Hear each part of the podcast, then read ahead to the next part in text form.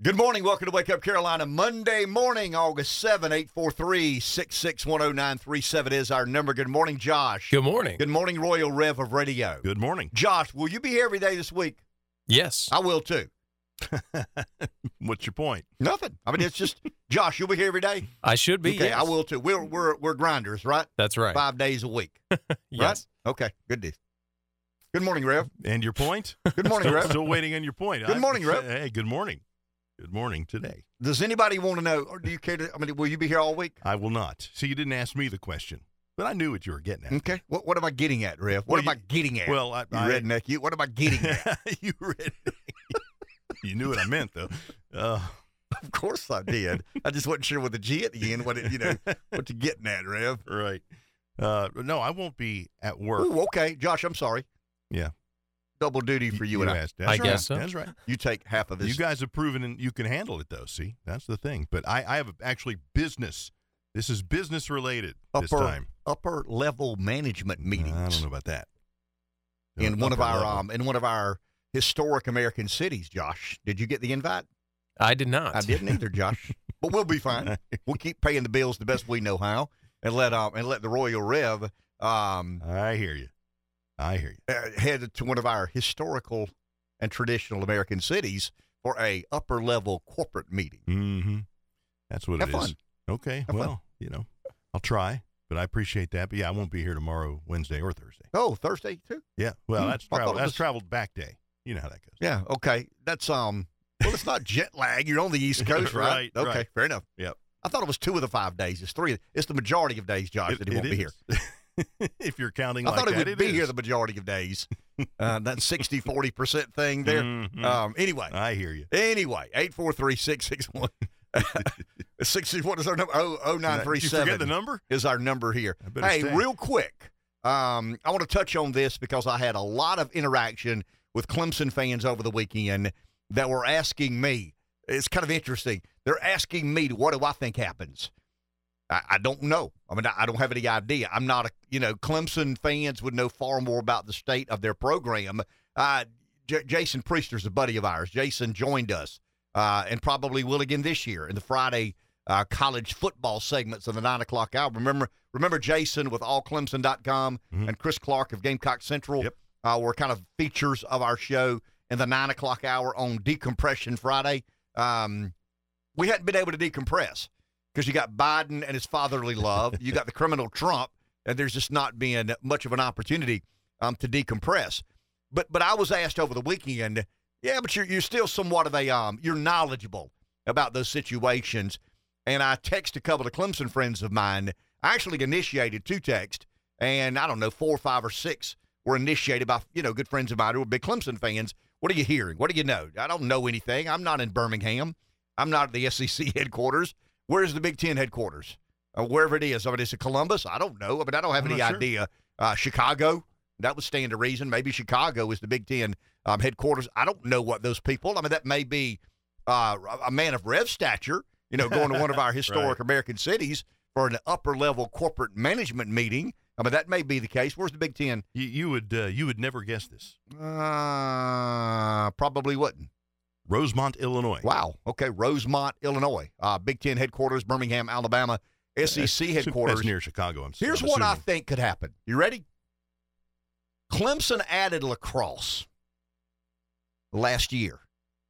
Jason and I spoke after they added lacrosse, and I said, that just kind of tells me that they believe there's an interest there, you know, from the Big Ten in lacrosse. I mean, for Clemson to establish, I'm not saying lacrosse sucks. I don't know. I, don't, I, I couldn't. I mean, it's got a stick with a net on it, and you throw the ball. And, you know, I think um, some of the Ivy League schools have been historically pretty good. Uh, some of the elite schools have been historically uh, pretty good at lacrosse, but I don't know anything about lacrosse. Here's what I think will happen I think Clemson and Florida State will eventually end up in the Big Ten. I think right now it's a lot of posturing.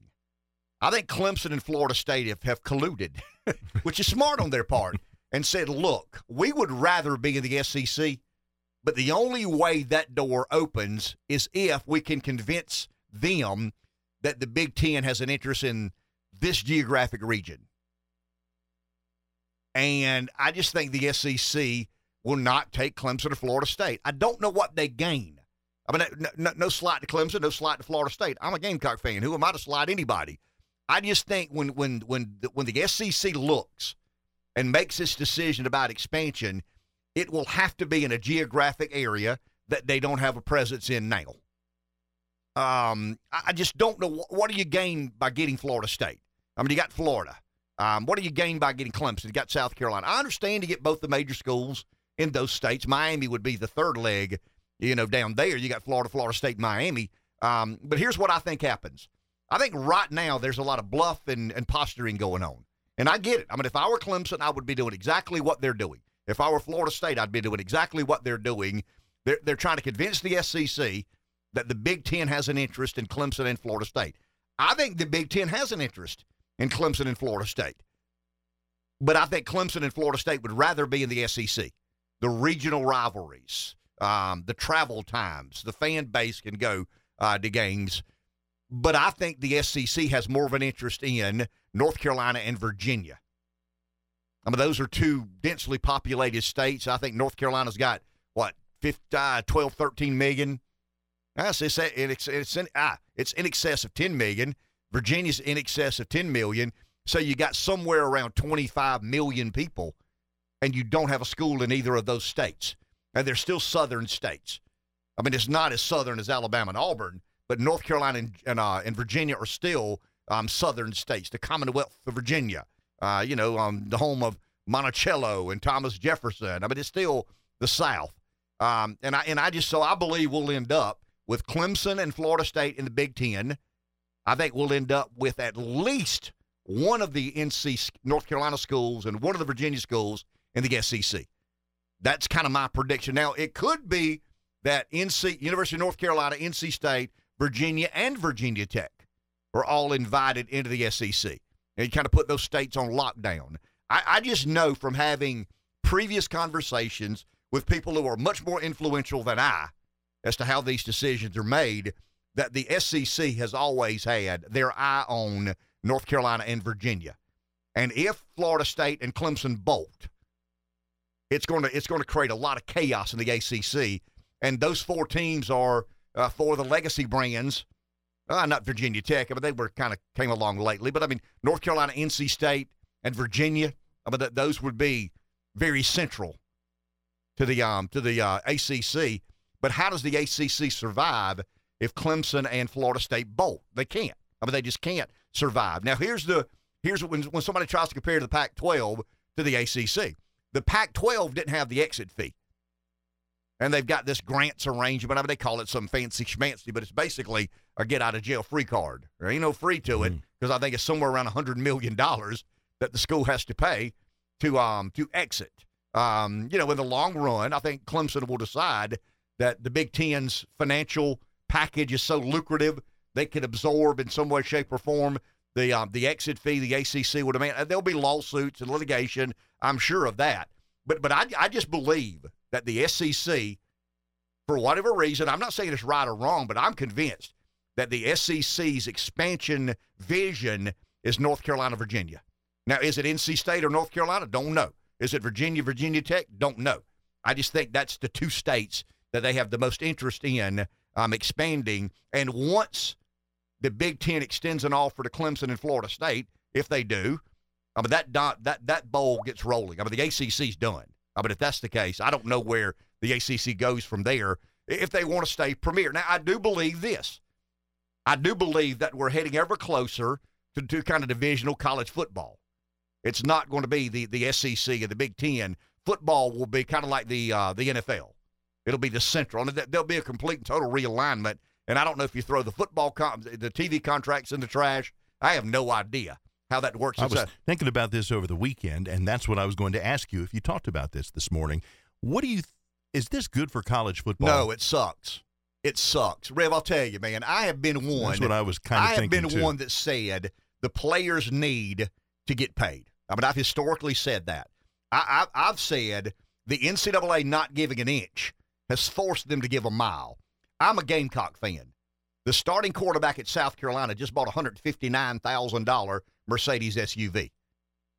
I mean, do you really believe that a fan base like South Carolina Clemson or I mean, that's not going to endear. He better be damn good. I mean, he better be Joe Montana and Tom Brady rolled into one. You, you know, you say you don't boo a student athlete. Well, that that horse has left the station. I mean, that train has left the barn. I mean, th- th- we are. This is this ain't your granddaddy's college football anymore. And I mean, it dawned on me. I mean, I've been one that said I think the players should deserve some compensation, but the NCAA refused to budge. They refused to give an inch. And the next thing you know, the Ed O'Bannon EA Sports uh, lawsuit, and out of that comes in our name, image, and likeness. Out of that comes, you know, college football fans and boosters and donors and programs willing to invest millions and millions and millions of dollars. And I mean, if I, you know, I, mean, I, I think the University of South Carolina football program is the epitome of um, average. I mean, it's been a very average program, kind of an underachiever historically. I mean, they had a you know a good close of the season last year. There's some optimism because of Beamer's young and exciting and all these other sorts of things. But I mean, the reality is it's it's kind of the epitome of average. I mean, it's an average college football program, and its starting quarterback is driving a hundred fifty nine thousand dollar Mercedes SUV. I mean, I, I just think there's going to be a like, whoa, okay. I mean, I had that moment, and I've been one that said pay the kids. I mean, the kids should get some amount of money because they're contributing mightily to um, the university is getting wealthy, the conference is getting wealthy, the coach is getting wealthy, the assistant's getting wealthy, the AD is getting wealthy. I mean, everybody got rich except the kid. Now the kid's getting rich. And I don't know that that's the way this thing um, should have been addressed. It was easy to say, pay the kid. Okay, you pay the kid, but but pay the kid a million dollars a year. You know, pay the kid two million dollars a year. What what is the number? And it's uh, it's professional football meets a college campus is all it is. I mean, it's now the, the minor leagues of the NFL. Forget amateur athletics. Uh, forget the old college try. I think it might have been Roger one day that called in, and I kind of agreed with him. I thought he was a bit nutty, but but I've known Roger a long time, and he's real old school, old fashioned. But Roger said, "You want to get back to real college football? Have tryouts Saturday afternoon at one o'clock, and let some of these high school kids, you know, try out. Uh, you know, it's going to be amateur athletics, and the, and the players won't be as good. And if kids want to leave straight out of high school and go to the pro, because that's where it's headed. I mean, there's going to be NIL in high schools. There's going to be kids getting paid in high school. Mm-hmm. I saw this all weekend where South Carolina just signed a a rising sophomore. I mean, the, the quarterback of the 2026 class. So this kid's never played a down in football as a sophomore. Got one year of high school under his belt, and he's uh, he's already signed basically a. I mean, it's not a um, it's not a uh, it, it's a it's a contract now. I mean, you call it whatever you'd like to uh, you know, letter of intent. Yeah, letter of intent with a bunch of zeros on it. I mean, where I come from, they call that a contract, right? And I, I just think we're, we're, we're, we're, and I think it's all the, I'm not saying it's all the NCAA's fault. I mean, I don't think anything's all one person or another person's fault, but I believe had the NCAA 15 years ago been willing to sit down and say, look, coaches aren't making a half million dollars anymore. They're making 10 million. Assistants aren't making a hundred thousand. They're making two and a half, three million. university's not bringing in you know, um, millions of dollars, but rather hundreds of millions of dollars. And in the SEC and Big Ten's case, a billion dollar TV contract. We've got to revisit, you know, how we take care of these student athletes. I've, I've used the analogy, Rev. You're, you're a um, you're a Beatles fan. I'm a Springsteen fan. Who's the performer? I mean, who gets paid the most money? I mean, does the roadie get paid more than McCartney? Does the bus driver get paid more than Springsteen? No, I mean they're they're the performer. I mean that's who you go to see. Who goes to watch Ray Tanner play athletics director? you know, or Jim Clements play college president? I mean, I, nobody does that. You go to the game to watch the kids play.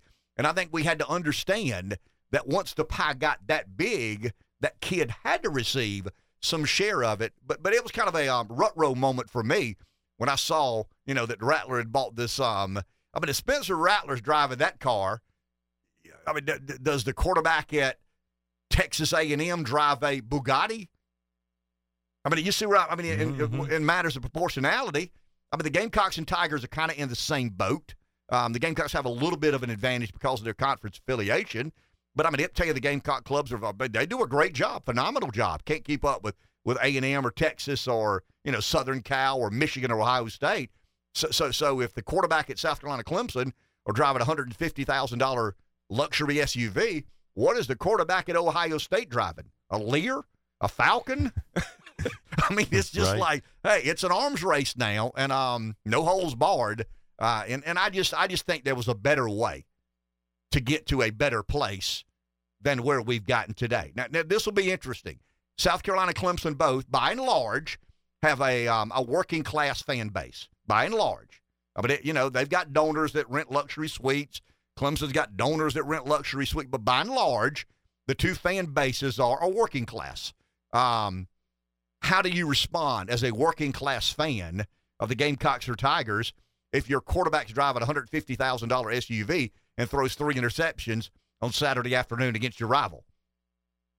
I mean, he's not a, he's not a college kid anymore. He's not a student athlete any longer. He's a professional football player, and he's being paid accordingly. Eight four three. But but there's my prediction: Okay. Clemson and Florida State to the Big Ten, at least two of the Virginia North Carolina schools to the SEC, maybe all four to the SEC.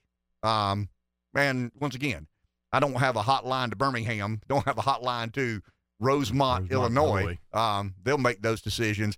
We just got four hours. 20 hours, actually uh, 19 hours and 40 minutes left. but who's of, um, county? of- yeah, who's county? Uh, Rev doesn't have that much because he'll be highfalutin in one of those Lears or Gulfstreams at our um, upper level corporate meeting. Josh, you you. and I will we'll, we'll, we'll, we'll support one another, though. Fair enough? We'll take care of it. Good, Hold good, down the good, deal, good deal. Hey, take a break. We'll be back just a few minutes with um, kind of get into the world of politics. Okay, now it took us 20 minutes to fix college football. Let's go into something bigger yeah, and better. it- That it's is the world of politics, American politics. My daughter was a guest of Robert Cahaly um, Saturday night in Columbia at the Silver Elephant. Um, she thinks Trump is hysterical. I mean, she's a 20 year old college kid, and she thinks Trump is hysterical. She would not have gone had Trump not been the spokesperson. I said, "Why did you go?" Because she, I talked to her yesterday, and I said, "What, what, what, what's the infatuation?" She said, "We talking about younger people. We just are so intrigued by the fact that we don't know what he might say next.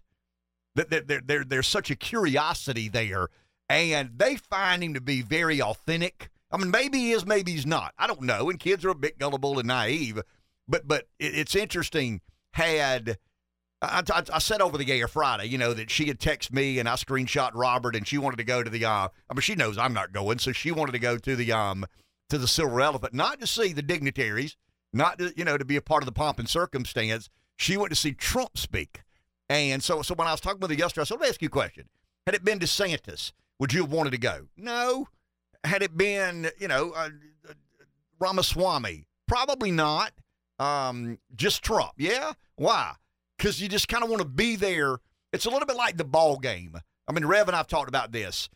You know, if, if the Gamecocks come from behind by 28 points in the fourth quarter, you, you don't want to miss that. I mean, if you're a Gamecock Clemson fan, same thing. I mean, you want to be there for those moments. That's right. I mean, if the Tigers hit a three pointer in Chapel Hill to beat North Carolina in basketball, I mean, you, you'd like to be there and absorb. You know what I mean? Just take in that moment in real time. But I asked her, I said, so what did he? I mean, what what what is? I mean, is he inspiring? Uh, Obviously, he's controversial. I mean, there, there's no doubt about that. But but but she said that he was more focused. Did not talk much about the indictment. Um, talked about voting security. Didn't say the election was stolen. Talked about voting. So I'm telling you, the guy has better handlers this time than he's ever had. I mean, at 16, it didn't matter. It was just one of those weird things that happens, you know, every now and then. In 2020, I think he was uh, not a focused candidate and had some bad bad advice in candidates or bad advice in handlers. And a lot of the lack of focus was COVID. I mean, you know, Trump, Trump has the economy going pretty good. I mean, he's saying it's the greatest economy ever, the greatest economy the world has ever known. And I'm the reason, I'm the only reason. You know, nobody could have done this but me. Uh, We, we all kind of laugh under our breaths when he says those sorts of things. But, but you know, my daughter said that he was a little more focused, a little more disciplined. Now, he still takes his shots. Uh, Ron DeSanctimonious, um, you know, what does it say about a governor who won't come to the Silver Elephant in her own home state? You know, taking a dig at Nikki. uh, did not take a dig at Tim Scott because he doesn't have any reason to take a dig at Tim Scott. He feels like, and this is Trump now. I'm not saying right or wrong, but he feels like Nikki betrayed. You know, he got her a great job. He put her on the national stage, and her reward was remember, she quit, took a job with the Boeing uh, board of directors, and then be- began kind of, I don't want to say conspiring against him, but she worked against him and his agenda and his platform. She, I think Nikki at one time called him unstable, uh, a bit too chaotic, not good for the Republican brand. I mean, Trump keeps tabs, he keeps score. I mean, Tim never did that. You know, Tim never beat up on the Republican uh, president or the Republican frontrunner or the Republican, you know, standard bearer, d- despite what Trump may or may not have done. But um, biggest crowd ever. Uh, I think Drew spoke. Henry spoke. I mean, Drew's on the show every Thursday. Uh, Henry spoke, and then Trump spoke. And um, she, I mean, she said, you know, I mean, she's not a politico. I mean, she's kind of a casual observer and, a, I guess, a family member of somebody who's done that in days gone by. But she really enjoyed. Um, it's kind of interesting. Robert encouraged his table to clap enthusiastically when some candidates were announced or some office holders, and not so much when others. I, I, can see Haley doing that. He's, he's I mean, being strategic. Of course. I mean, I can see him doing that right now. You know, telling his table of eight, you know, that, that when they announce this person, you know, kind of keep it down. maybe even Oh, maybe even funny. a little boo. You know? but when this other candidate is announced, you know, enthusiastically clap and, and, and applaud. Uh, you know, that, that's the biggest story for me. You know, talking to her yesterday, her experiencing um, the silver elephant. I think she's going to one more with Robert. But the last one before that was uh, when she went with me when I ran. That would have been in 09. That would have been in 2010. 2010. I don't think I went nine. Ah, no, I went in 10. Uh, biggest political story of the week of weekend to you, Rep. Well, I, I would say it would have to be Trump's indictment last week, and then the little back and forth with the judge and the special counsel about uh, some stuff he posted on You social come after media. me, I'm coming after you. yeah, yeah, and so they're trying to use that to to tamp down his ability to respond and say things publicly. Censorship. Yeah, exactly. So I mean that that to me, I guess, has to be the continuing biggest show from uh, biggest story from last weekend of the weekend. Josh? I heard Biden finally conquered a flight of stairs, so congratulations to him. That's a big story. Yeah, Yeah. that's big. By himself? By Yeah. himself, Josh? So, so I've been told. Wow. Yeah. Wow. well, you know, Biden has been, I mean, it's kind of interesting to watch this narrative of the Biden crime family evolve. And it's now, you know, a loving father. MSNBC said twice over the weekend uh, Biden was probably not completely um, coherent. Imagine that. Um, Beau Biden had just died. He probably didn't remember exactly what he did. I mean, maybe um, I'll tell you what we should do. And and I thought about it this morning. I don't Ref be better at this than I, Josh. You could help with this. I think we should call the White House and ask the Biden team if they will be uh, the sponsor of our weather segment. You know how? Because I mean, he, apparently he just likes talking about the weather. hmm He called into 20 Hunter Biden business meetings, and Dan Goldman said, you know, we talked about the weather. hmm So I think we could have an embedded feature on our show. Uh, it's early in the morning. People kind of want to know what the weather's going to be like today. Um, you know, Siri, Alexa, you know, what is the weather like today? Um, you know, Joe, what's the weather going to be like today? I think we could find a sponsor. Uh, is all about finding a sponsor, and it could be the, um, you know, ask Joe what the weather's like today. And um, we have a little call-in number. um, may, maybe Hunter's there, maybe he's not. Maybe the CEO of Burisma's there. Mhm. Uh, maybe he's not. It's amazing to me. Uh, It's not amazing to me. It's it's it's it's ridiculous to me to hear the left defend this. I mean, they- they've really and truly reduced themselves to, uh, you know, he called in, but all they did was talk about the weather because he's a loving father. Loving fathers talk about ball and hunting and fishing and you know, um, can you help me change my tire on my on my four wheeler? I mean, that's what father son Yeah, hey, relationship. let's get together this weekend. Yeah. Hey, Dad, we, I got a meeting with this Chinese energy company. you mind calling in and telling them what the weather's like at the White House? Who believes that crock of you know what? I mean, if you do, shame on you. Um, yeah. Hey, Dad, uh, my four wheeler has a flat tire. Can you ride down here for about an hour and help me get it straight? The grandkid, your grandkids want to ride on the four wheeler on the farm. I mean, how many? Hey, Dad, I'm meeting with some Chinese business executives. They're curious about the weather in Washington. Think you call in between um, the, the the entree and the dessert and tell us what the give us a weather update. I mean, it really and truly, who believes that? Here's an encouraging data point. You ready? An encouraging data point. The most encouraging, and and to me might be the big story of the weekend. Trump is improving his standing with independents, not by much, but you've got an indictment a week, an indictment a month, basically, and Trump's numbers with independents have improved a little bit. And and I don't know what to make of that. But there's not enough data out there to say this is a trend. But I saw a a Monmouth poll and a Quinnipiac poll that said, you know, Democrats are about where they are, Republicans are about where they are, surprise, surprise, but the independents have ticked a little bit in favor of Trump as a result of his third indictment. I mean, that's kind of, you know, that's encouraging to me. I mean, that really is, that's more encouraging than you can, you can imagine. And, and I do believe, I mean, I read something over the weekend, um, that there's something in politics called uh, percentage of point maintenance. How much money am I spending? In other words, I'm at 30% of the poll. What am I spending to stay at 30? You know, when somebody does a hit on, let's say Josh is running for Congress and Josh is at 29%, and Dave's running against Josh and Dave's at 12%. So Dave spends money, um, you know, trying to improve him, but trying to bring Josh back down.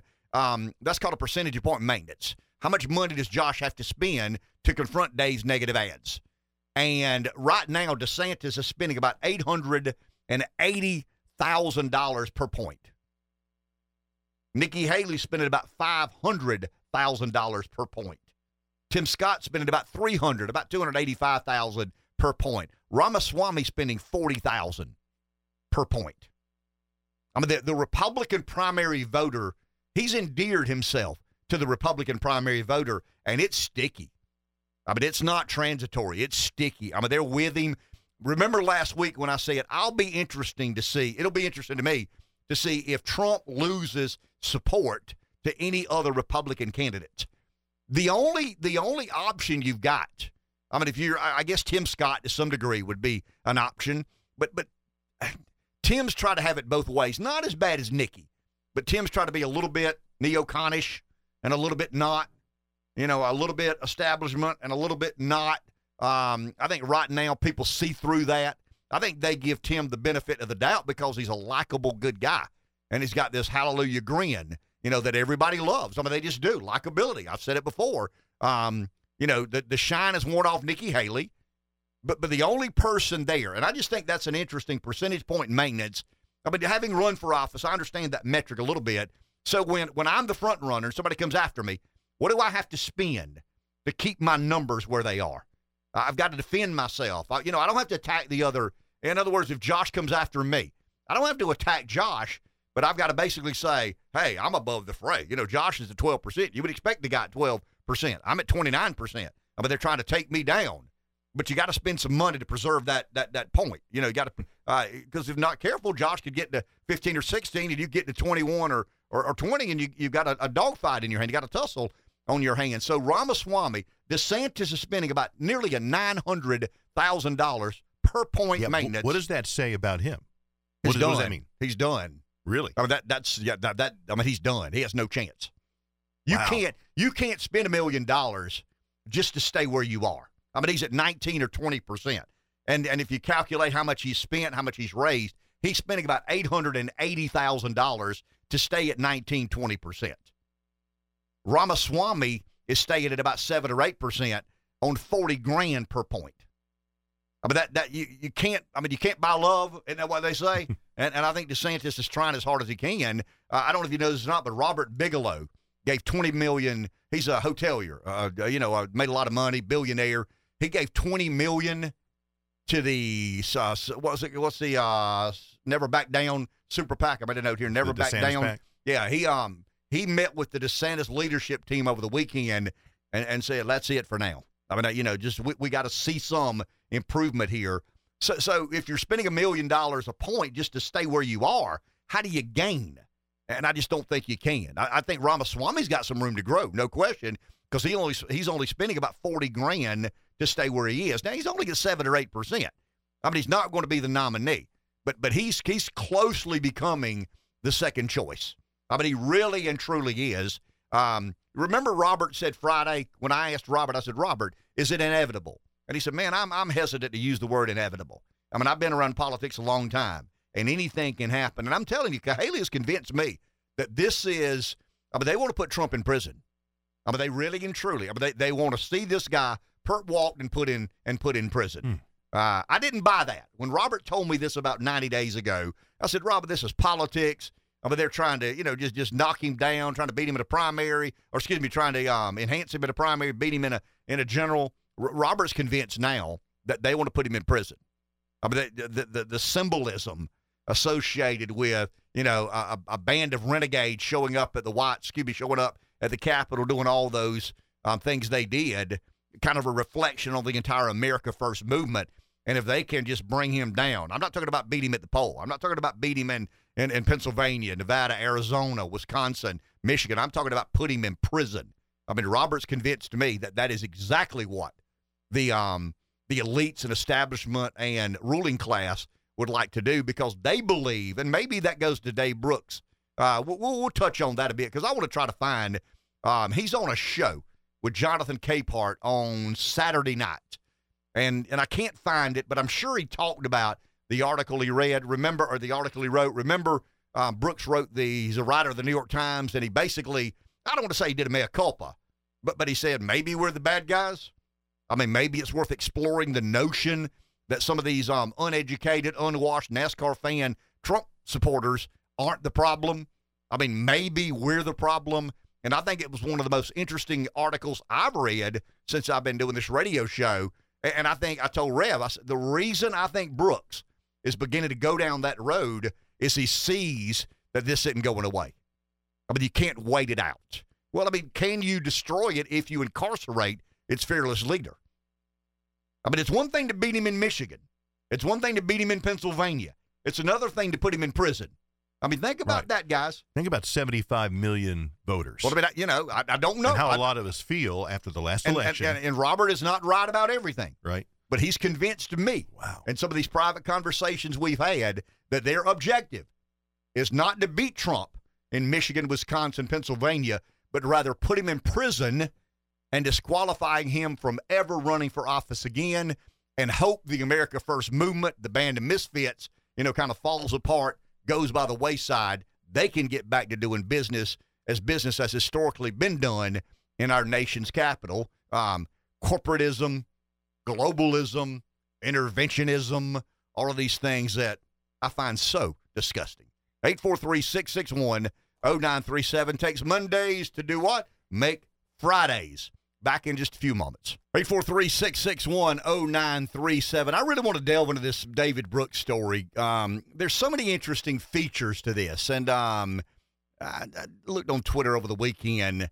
I- I'll, I'll just quote this. I mean, this is from the David Brooks story in the New York Times, um, and this is verbatim. But there's a larger context here. The sociologist E. Digby Baltzell wrote decades ago. Here you go. Ready? History is a graveyard of classes which have preferred caste privilege to leadership.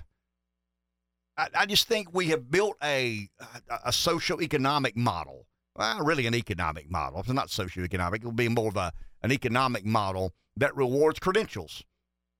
And I mean, I think there was a day, Rev, that you had to be really, really bright, capable, and competent to go to some of these universities, and they provided a world class education, and you were the kind of person that needed to be in charge. But but now we've got these um what what I mean we're, we're arguing about you know Asians and getting in Harvard, and I think the uh, the legacy students. Um, I mean the the great grandfather was unbelievably competent, capable, smart, and able, and he gets to Harvard and he receives a world class education, and then Harvard becomes a, a little more woke and politically correct and less um, less prestigious. I mean, it, re- it it retains the the aura, but the nuts and bolts aren't the same. And you know, the great grandkid gets to go to Harvard because the great grandfather did, but the great grandfather was unbelievably motivated. I mean, he wanted to be um, trained and taught and conditioned and successful. And you know, I, I read the Brooks article, and it's kind of interesting that less than one eighth of one percent, so about three quarters of one percent of all college students, not all Americans, all college students graduate from the super elite schools. I'm talking about the Ivy League plus Stanford, MIT, Duke, and the University of Chicago. So Vanderbilt, just try harder. Um, 50% of staff writers at the New York Times, Washington Post, and Wall Street Journal attended these universities. About 30% of all department heads within the federal government attended. So you've got, uh, and, and I, here's the argument that I guess Harvard and MIT and Yale and all those would make. Well, I mean, that's, you know, that's the best, brightest, and best. Well, how are we failing so miserably as a nation? I mean, if these Right. are indeed the best and brightest, if, if the country is better, if its administrative agencies are run by Harvard graduates and MIT graduates and Stanford graduates and and the you know the people that we trust to keep politicians honest. I'm talking about the media. We need them to be very motivated and dedicated and smart. But but but look at the failures around those two industries. I mean, look at I mean, na- name a, a government agency that does a good job.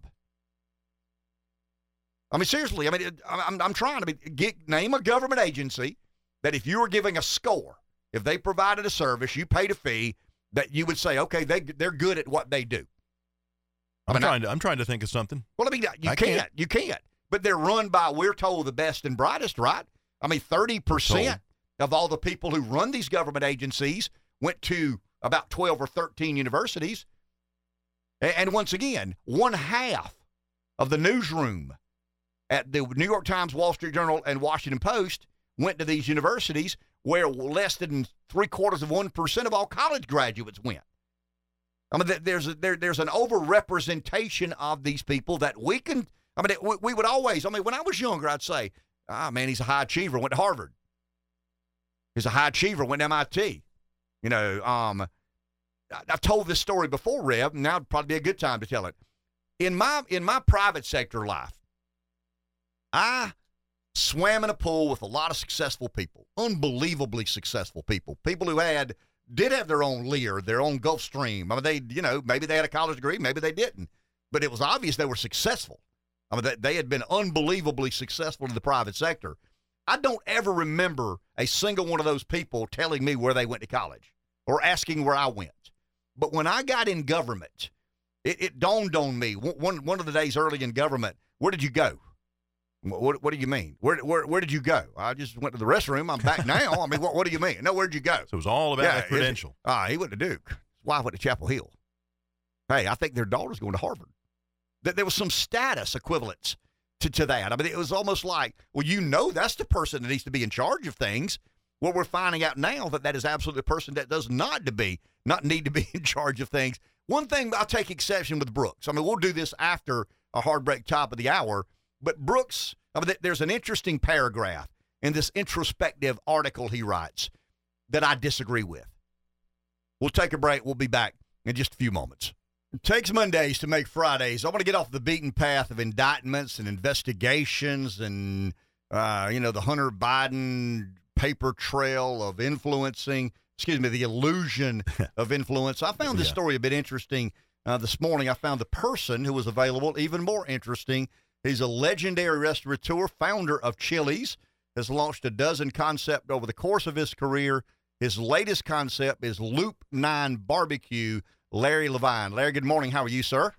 Good morning. Thank you. I am a passive owner of a restaurant, so I don't have to do the nitty gritty and nuts and bolts and, and understand why we made money or not. You obviously have been in the middle of that. Um, there, there's a story now about a restaurant in, I think, Silver Lake, Los Angeles, or the Silver Lake neighborhood in Los Angeles. At the bottom of the bill, the restaurant says that a service charge is added each check. So, their words, not mine. We may offer our staff health insurance please notify your server if you would like this removed. How does that fly in the world of, I mean, in other words, the balance of running a restaurant, remaining profitable, but making sure your customers are your priority?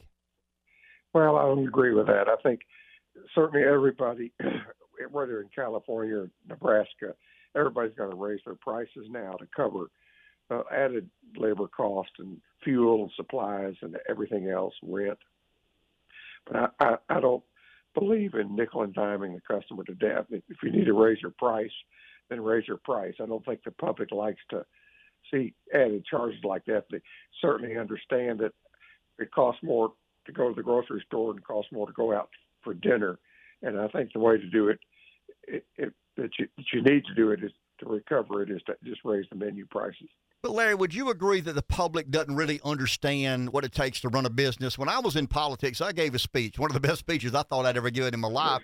And my consultant said, nobody understood what you're talking about. You're talking about EBITDA and P&L and ROI and all these other sorts of things. Is it, how can we better educate the public the complexities of running their business, or is that is that our responsibility? Oh, no, I, I don't think it is. I think that I think running a restaurant has enough challenges that the public votes with their feet, and if if they feel they're getting a value for what you're offering compared to the competition, then they show up. So I, I think you just have to do the best job you can, and they they vote themselves. I don't I don't know that I'd want to take on the challenge of teaching them how what it takes to run a restaurant.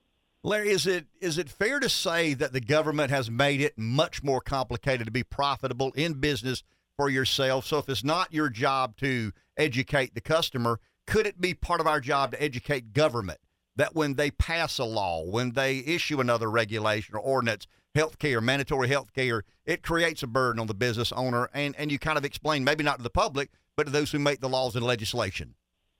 Well, I think that's one small thing. It, there's certainly it's certainly harder to operate than it was ten or twenty years ago. But the, the, again, I think if you get back to the basic premise of serving good food and having great service and just it's standing out from the competition, it'll work.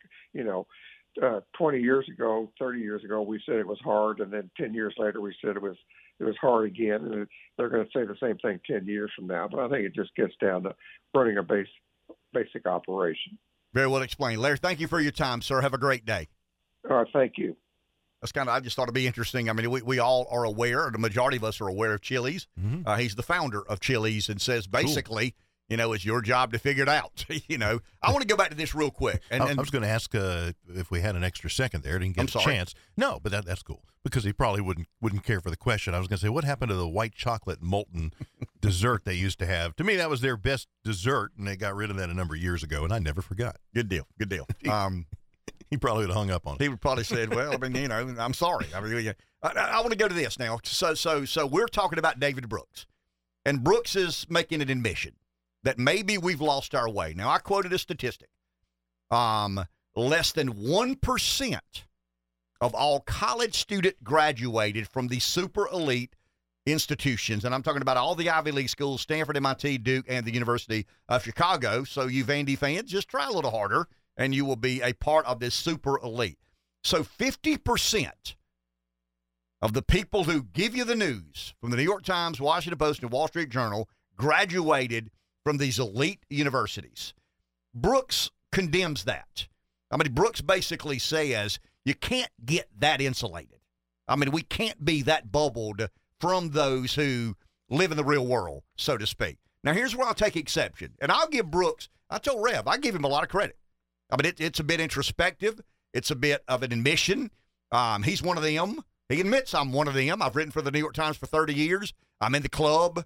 Um, you know, I, I, get invited to the golf tournaments, the yachts, and you know, he's he's he's an insider. I mean, he's a credentialed, um, educated, um, well-heeled man. I have no idea what his income is. I mean, it probably isn't what I know. It's not what Elon Musk or somebody like that makes, but it would be above average. I mean, he would be in one of those he would be accepted in one of those social and economic bubbles where most of us would would struggle. Here's where I take the exception, and here's where I think one, one of the key paragraphs lie.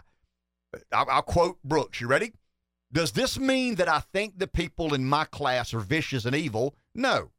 Most of us are earnest, kind, and public spirited, but we take for granted and benefit from systems that have become oppressive. Elite institutions have become so politically progressive in part because the people in them want to feel good about themselves as they take part in systems that exclude and reject. I do believe, to some degree, they're evil and vicious. I mean, they're behind the censorship. They're behind the lockdowns. They're behind, you know, um, basically putting regular working class people back in their place. I mean, they're behind the indicting of Donald Trump. I mean, if that isn't evil and vicious, what is? I mean, if, if going after a figurehead of a, uh, you know, kind of the leader of a movement that, that flies in the face of elitism and, and the credentialed class, I mean, Trump's an Ivy Leaguer. I mean, Trump was accepted in that class. Trump was one of them until you became part of his army. You're unwashed. You're uneducated. You're not affluent. Trump is. I mean, Trump's highly educated. He's highly affluent. But but his army are you know, the, the unwashed, the uncleansed, the knuckle draggers, the country music fans, the NASCAR fans, of those of us who like the SEC and ACC um, sports. So, so I do believe that it's evil and vicious to go after those sorts of people. I, I understand that Brooks has to say, I mean, when he does this introspective analysis, he has to say face. And he has to say, but, you know, we're not all that bad. But you are bad. You're terrible. You're horrible. You're the worst of humanity. I mean, you the you were the ones that had the right to say shut your business down, and you did. You were the one that, that, that had the right to say that doesn't get to get posted on Facebook or Twitter, and you did. Is that not evil and vicious? I mean, that's unbelievably malicious, isn't it? And it was very intentional. So when Brooks says, uh, we're good people, I mean, we've made some mistakes, but, but I, I do believe that we're earnest, we're kind, and we're public spirited. What is earnest, kind, and public spirited about censorship or lockdowns? Um, you know, or, or, or believing that your expertise is based on science and you can provide me a better future as a result of. I mean, that's not, that's not, that's not, I mean, in one corner you got earnest, kind, and public spirited. In the other corner you got vicious and evil. I'm using his words, not mine. You're a hell of a lot more vicious and evil than you think you are. I mean, th- th- there's another exit down there somewhere, David Brooks. I understand what he did. I mean, he made a public admission that that maybe the elites and credentialed class have lost their way. But then he kind of backs up a half step. But I mean, we didn't. I mean, we did it all with the best of intent. No, you didn't. No, you didn't. You did exactly what you intended to do. Because once again, Trump is educated, Trump is affluent, Tr- Trump is credentialed, but Trump's army is not and they dealt with the army. I mean, Trump said it a hundred times. It's not me, it's you. There's only one of me. I mean, he's kind of the Pied Piper. He's the fearless leader, so to speak. I mean, he's what Dan Fogelberg said, leader of the band. Hmm.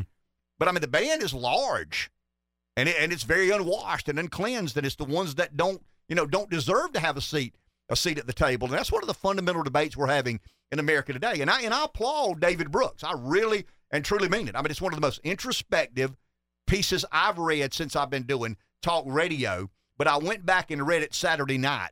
And I said, I don't know, David, maybe you are. Uh, maybe you not personally, but maybe the intent of your credential class is about as vicious and evil as it can get. Because you were the ones that chose to, okay, this gets to be on social media and this doesn't. This business gets to be open and this one doesn't. That doesn't sound earnest and kind and public spirited to me. Let's go to the phone. Here is Breeze. Good morning to be either, kid. But that's the point. They're they're evil to us. They're they're the devil's workers to us. What are they to them? You know. And then when you talk about these people that, in my opinion, are educatedly stupid, you know, uh, are are these uh, elite colleges? We say, well, they have failed. They, everything about government has failed. Everything in the media has failed to us. I wonder if they've been educated exactly the way they want them educated to do exactly the way they want them to do, and in their mind they're succeeding.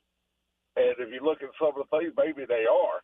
Yeah, I found another interesting thing that I saw. Maybe you saw this too. Uh, white male high school students are going overwhelmingly to the right they're becoming America first, you know, conservative type Republicans, I guess you would say.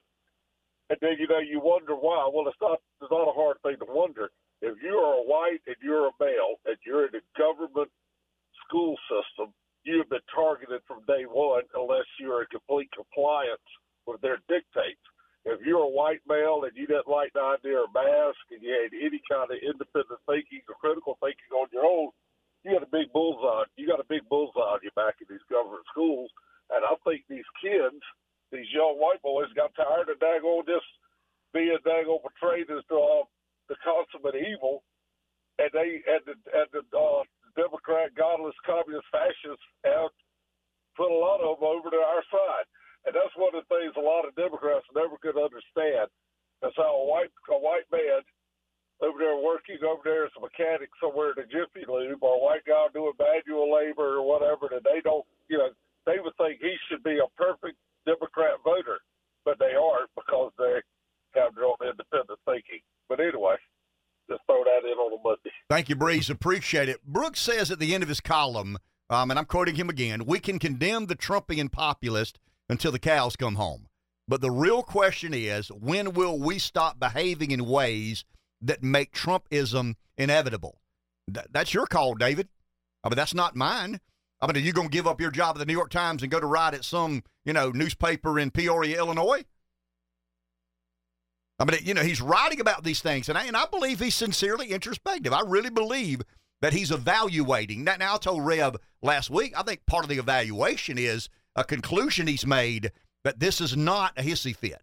I mean, this is a, there, there is honestly, I mean, I could be as outlandish as I needed to be here, but I mean, there, there's Ramaswamy talks a lot about this. We are at a conjunction of or a convergence of these energies, and there's a resistance to Trump, and there's a kind of a revolutionary moment in American politics, and you know there, there will be a winner and a loser. Out of the out on the other side will come a um, a realignment of one of our major political parties or not.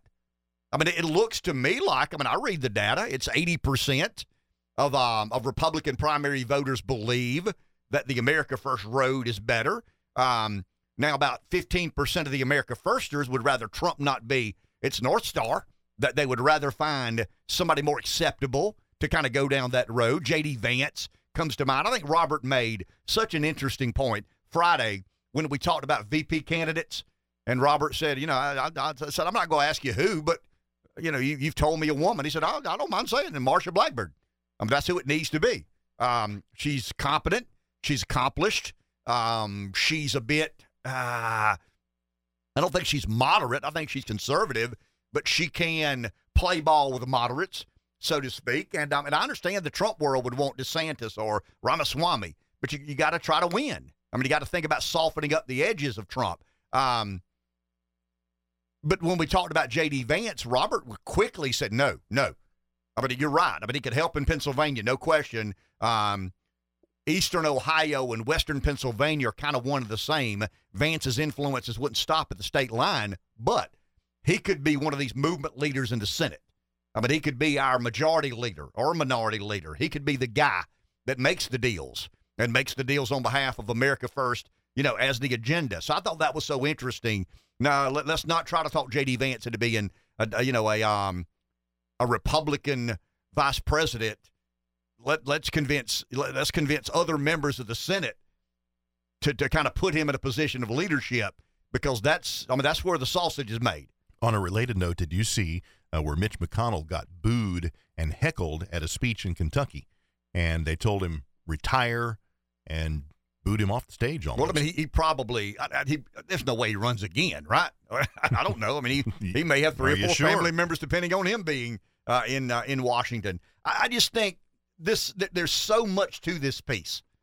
I mean, th- there really and truly is. I mean, it's behind a paywall. You got to subscribe to get it. Um, but but I've, I've, tried to uh, elaborate as much as I can on what its uh, on what its content is. And I, I just when I read the I read it a couple of times last week. I went back and read it again and actually highlighted, you know, that um when he says does this mean that I think the people in my class are vicious and evil? No. Most are earnest, kind, and public. I don't buy that. I think they're evil. I think they're wicked. I think they are power hungry. I think they believe they have the right, the authority, um, the, the credentials to tell everybody else kind of sort of um, where to stand. And it's not the American people, guys. I'm not talking about, I mean, th- this is these um, 15, 16, 18 universities that churn out these people who believe their crap doesn't stink. And, and they're to be trusted. You know, why are we to be trusted? Why should I trust you? Because I went to Harvard. I mean, the truth is the majority of Americans could care less if Harvard burnt to the ground today. In all honesty, I mean, the majority of Americans could care less if the campus burnt to the ground today half of Americans believe it'd be a good thing if Harvard burnt to the ground today. And I'm not talking about South Carolina, Clemson, Francis Marion, Coastal, the Citadel, excuse me, excuse me, the Citadel, Furman, Wofford. I mean, th- th- those are, I mean, th- those are mainstream universities. They don't churn out, you know, the um the head of the National Intelligence Agency. They don't turn out the um the the the chief editor of the New York Times. I mean, these places that, that I'm talking about, that's where those people come from who inhabit those jobs. I mean, they, you know, next thing you know, 60 government agencies are run by 75% Ivy League graduates. All the, you know, 50% of all the newsrooms in America have Ivy League graduates.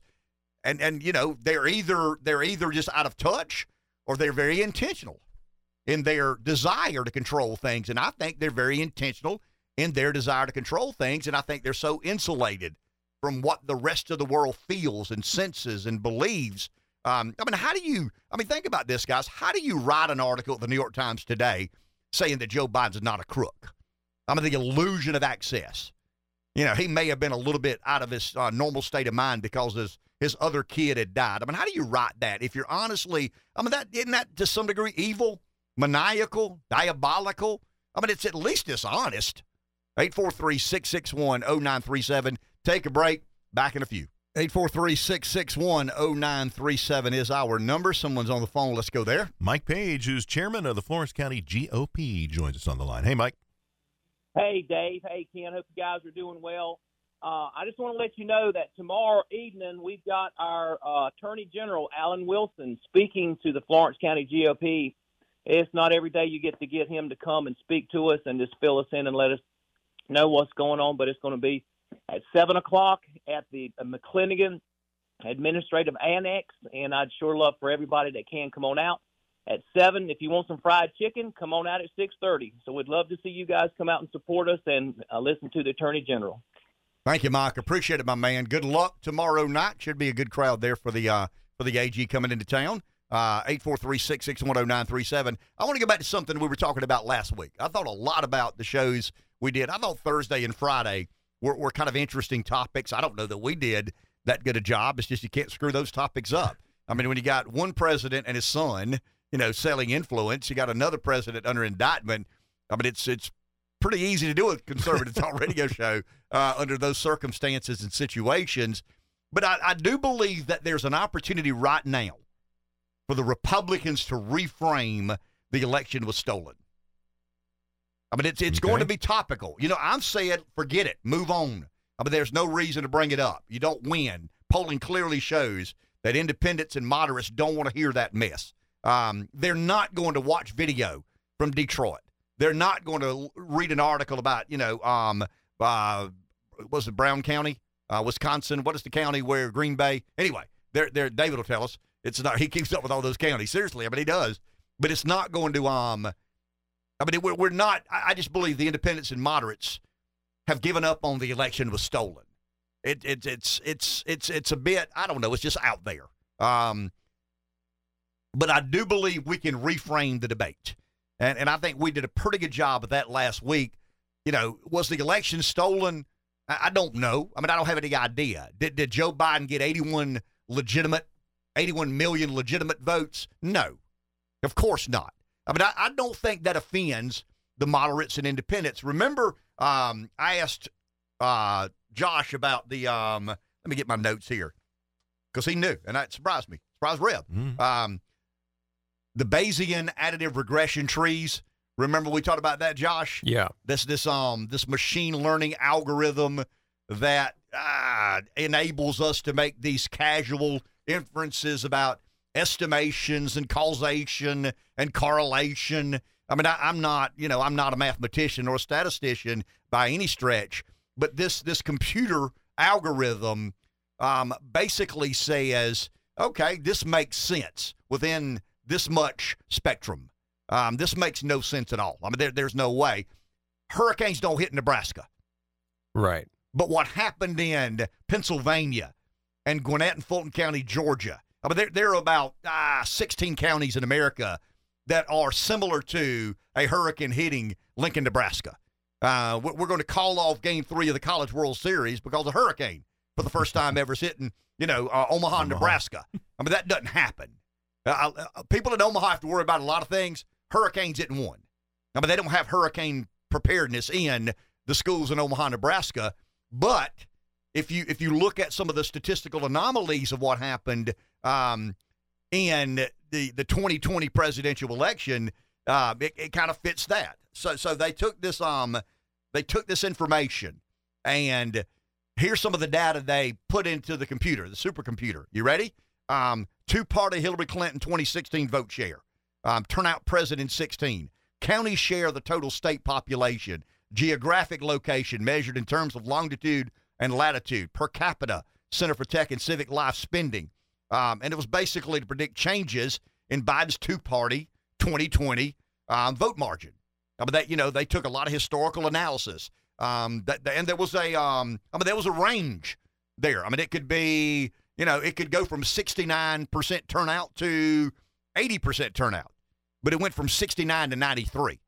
That there's the there's the hurricane hitting Omaha, Nebraska, and then this uh, Bayesian additive regression tree.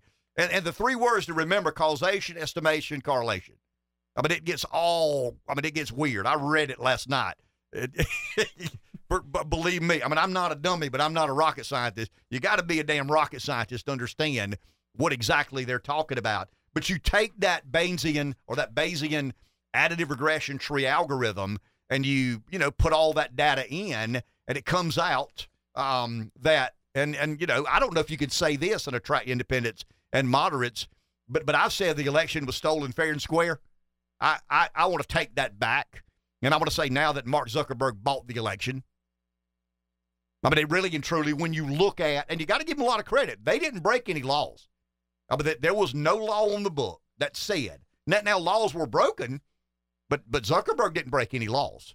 There were no laws that said you can't pay election commissions. You can't pay government officials. You can't pay. I mean, once again, political action committees advertise on behalf of the candidate. That's not what the Zuckbucks did. I mean, they used the, the, the voter turnout phraseology. That's what we're doing.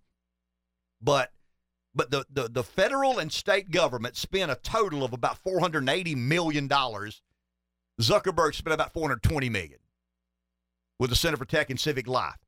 They spent 26 grants in excess of a million dollars. The 26 grants were about 100 million of the 420 million. So about 25% of the money was spent on 26 grants in um, Detroit, Atlanta, Philadelphia, Pittsburgh, Flint, Houston, Dallas, Las Vegas, and all of Maricopa County.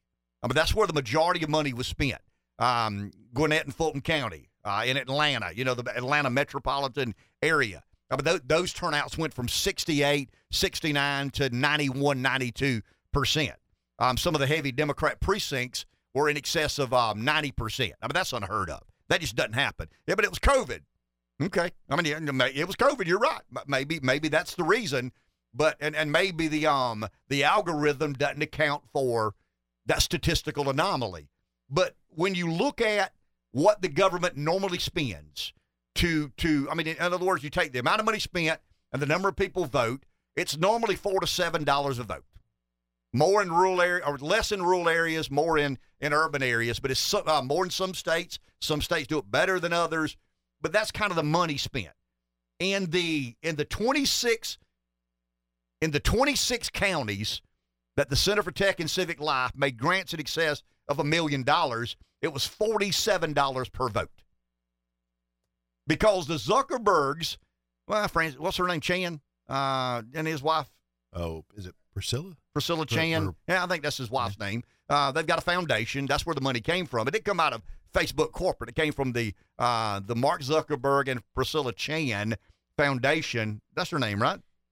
Looking it up. Yeah, but but that's that's where the money and the money was donated to CT. Yeah the Center for Tech and Civic Life, which is a 501c3, uh, they profess to be nonpartisan, so they can remain uh, 501c3. Um, but they accepted the 420 million, and that's when they dispersed the money, you know, to these varying places. Remember, we read the minutes of the Fulton County Election Commission when they accepted the money, and that was kind of an aha moment for me. And it was to turn out the vote. You know, uh, well, I mean, they didn't spend the money in heavy Republican precincts.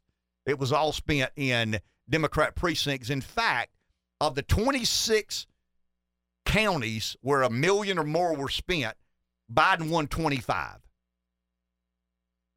And the turnouts were just, I mean, they exploded. They, they were through the roof. I mean, they went from historically 66, 67, 68, 69% to somewhere in the range of 88 to 92 percent. Now, you may believe that COVID motivated. Part of COVID was, um, you know, it uh, you, you, can't have comorbidities, but it had you had a burning desire to go vote. I mean, if you got close to COVID or heard about COVID, you automatically just had a burning desire to go cast a ballot. You know, you know, like like women who get pregnant will crave peanut butter or whatever. I mean, you've heard these stories about, you know, uh, my wife's pregnant, she's craving something. I mean, they have this cravings. Well, apparently the vaccine or being near the vaccine, had a burning desire to go vote.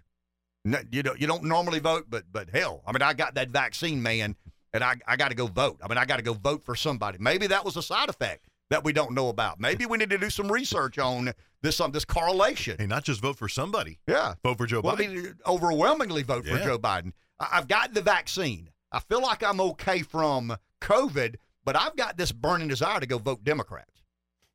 I mean, I, I just can't. I mean, I, I might vote twice.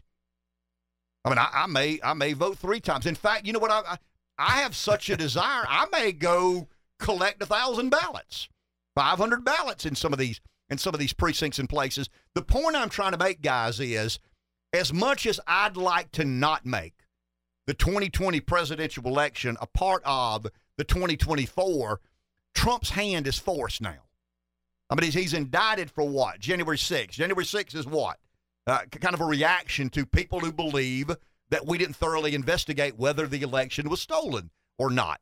So we're going to be forced to talk about it again. I'm just thinking there's a way to reframe it. And if Trump's got real professionals around him this time, which it appears to me he does, let's come out with another uh, not stop the steal, not the election was stolen. Let's come out with another bumper sticker. Um, you explain it. I mean, you you help me understand. Um, we- we've done a lot of work here. I mean, a lot of diligent work here. Uh, William Doyle and and University of Texas at Lubbock. What's what's the what's the school in Lubbock? It's not the University of Texas at Lubbock. Is it uh, Texas Tech? I think Texas Tech University School of Government or School of Statistics may have um, been the one uh, behind this. Am I right? Is, is Texas Tech in? Looking it up. Yeah, I thought it was in Lubbock, Texas. Maybe not. Um, but, but we went from four to seven dollars a vote to forty-seven dollars a vote in Detroit, Atlanta, Philadelphia, Pittsburgh, Flint, Dallas, Houston, Las Vegas, and Maricopa County. Um, and someone asked, well, why would they do this in Houston and Dallas? Uh, it's a trial balloon. There's a, if you go back to 2018 when Beto O'Rourke nearly beat Ted Cruz, the margin was 218, excuse me, 214,921 votes. The the amount of money Zuckerberg spent with the Center for Tech and Civic Life in Dallas and Houston will increase Democrat turnout somewhere between 200 250,000 votes. So they're looking at the 18 case rev and they're saying, is there something we maybe we don't turn Texas red? Maybe we don't beat Trump in Texas, but let's spend some money there to find out what sort of um, return we get on that investment. And if we get between 200 and 250, and Beto lost by 214 921, we may be able to win a Senate seat if we can duplicate some of what we've done. Now, now in fairness to the Republicans, hard to be fair to the establishment Republicans, but in, in fairness, in the majority of these states, they've addressed this. I mean, they passed laws that says, you know, no private money can be invested in the election commissions or, or the election organizations or or, or how who runs and manages um, the, these elections. But but I, I just I just think we've got to come up with a phrase between now and November 2024, and it's not the election was stolen. It's not stop the steal. I'm not saying you can't. You got to stop believing it. I mean, I can't control what you think and believe. And you know, 58% of Americans believe something doesn't make sense. About 40% of Americans do believe the election was stolen. I've just never been able to connect that dot. And that dot I'm saying is I've never been able to get. I've I've, I've not read any data that can that's compelling or convincing enough that says Joe Biden got eight million illegal votes, illegitimate votes, because it would have taken what seven million. I mean, if he got 81 million and Trump gets 75 million, I've not seen any data out there that says Joe Biden got 6,474,000 illegal votes or illegitimate And you're, votes. and you're talking about the popular vote. Of course, there were a lot less. oh, when yeah, you, when you do the a couple hundred thousand, Yeah, you know, just the electoral 300,000. college difference. But but when we you, you see where I'm headed. Yep. I mean, you know, I can't even well, I mean that I can't even say that, Rev. I mean, I think I can easily say that Joe Biden didn't get 81 million legitimate votes. 81. I mean, there, there's no way. It's inconceivable that that happened. But but if the follow up question is, well, how many did he get? How many do you think were illegitimate? William Doyle can probably tell you what he thinks that number is. I can't. I mean, I honestly cannot tell you what that number is. And Trump losing Georgia really skewed the scale. You know what I mean? Had Trump went, we're talking about 232 to 251, 235 if we vote today because of reapportionment, that gets to 251. I'm telling you guys, all I've heard for the last 15 years about Republicans is the the headwinds. You know, young people, minorities, fewer fewer white voters in America. The percentage of our electorate is getting less and less white, more and more diverse. Young people, females not wanting to vote for Republicans. Young people because they it's kind of a my way or the highway. Women because of Roe v. Wade. Got to address that in some way, shape, or form. But but the biggest macro going the Republicans' way are Americans fleeing these major cities and the blue states losing enormous amounts of population. I looked in the in the six bluest cities in America, they're losing about three tenths of one percent every year. So they're losing one percent of their population every three years. That's a big deal. And I'm talking about Philadelphia, Pittsburgh, New York, Los Angeles, Chicago, Detroit, Houston, Dallas. Now, where are these people going? That gets a little bit confusing after that. But they're losing about one third of 1% of their population annually. I mean, I'm, they're coming to Horry County. I mean, that's where they're all coming. I'm sure of that. Or Charleston County or Beaufort County. Um, but that's going to be a macro that really plays to the Republicans' favor. But but but in the short term, we've got to figure out another phrase to explain the 2020 presidential election because the indictments and trials are going to force us to it's going to be a part of the debate. I mean, it's, in, it's unavoidable. Trump likes this. I mean, he wants to talk about it. I just hope he doesn't keep saying the election was stolen. I mean, he can say it in courtroom because that's been his modus operandi, but I still think he's got to, you know, you explain this. I mean, explain how we had this percentage of Americans vote, and then you get a shot, and everybody has a burning desire to go vote Democrat. Maybe that's just a side uh, effect of the COVID vaccine. Take a break. Back in just a few moments. They may be goofballs, but they're highly educated, highly credentialed goofballs. Oh, let's let's make sure yeah. we get that taken care of. Let's not be but so insulting. They're goofballs, but they're highly educated, highly credentialed goofballs. Right. So, uh, did Verd hold on? Yeah, I think Verd, you still there? Yeah, I'm still here. Uh, the floor is yours, my man.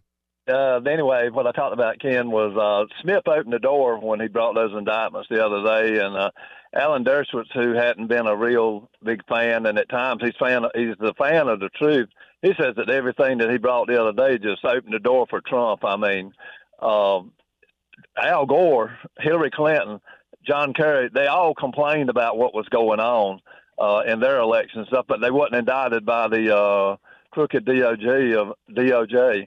But anyway, when it all gets boils down to is uh, you were talking about looking back at 2020, and that it is going to be looked at. But you know what most people is going to look back at? 2016 to 2020, the state of the country, the state that Donald Trump put us in. That's what a lot of uh, sensible minded people is going to look at. Uh, President Trump, I've heard him four times since November, three times in person.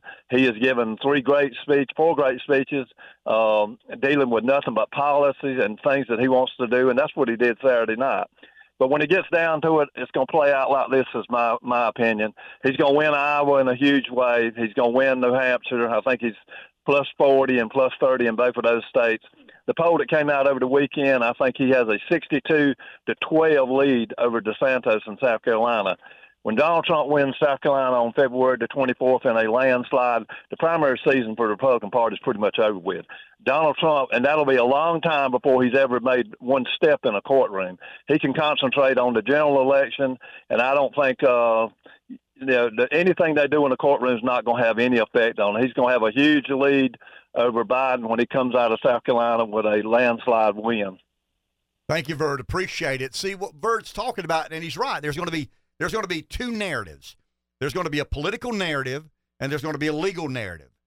Um, I, I don't know how the political narrative works out. I don't have any idea how you rehash or revisit the election was stolen and dress it up, you know, put some more lipstick on it and try to sell it to independent voters. There's no doubt that the the legal argument will be Um, and I think we did a good. Uh, I think we gave a pretty good explanation last week, Rev. Uh, the Ciminelli case at the Supreme Court said it's not fraud unless somebody's lost money. And and the analogy I used is Dave Baker tells um, you know Florence Sumter and Orangeburg that his restaurants provide the best service. And you go to Dave's restaurant and you don't get the best service. Um, I mean, Rev has a right to say that. Rev has every right in the world to say I'm providing the best service. Now, if Rev says the shrimp dinner's twelve ninety nine, you pay twelve ninety nine and don't get shrimp. I mean, you've defrauded. I mean, there's a mm-hmm. tangible value there. But but to say service, you know, what, what does that mean? I mean, that, that's a very abstract. I mean, obviously, you expect good service, and Rev doesn't want to lie. And and if he says my service is great and it's not, eventually the marketplace, you know, dictates the outcomes there. But but to me, there Jack Smith is arguing and, and it's a First Amendment case. I mean, I, am convinced of that. It's a um, and some of the legal scholars are convinced. Uh, Alan Dershowitz says that. Jonathan Turley says that. Andy McCarthy says that. Now there are some others that say no, it's not. That you you know the free speech um, amendment has certain guardrails. I mean, you can't yell fire at a crowded theater. But I still believe that legally, Donald Trump's free right to free speech and redress his grievances are, are his strongest points. Um, I mean, he didn't he didn't defraud anybody out of anything. He, he did not not give the shrimp dinner when somebody paid him twelve ninety nine. Maybe he said I'm giving the best service and didn't, but the courts have said that that's some that that's that's covered under the the free speech amendment. I mean, you you got a right to lie. I'm sorry. I mean, you just do. I mean, if you know politicians that don't lie, really? I mean, are we going to criminalize you know politicians who don't tell the truth?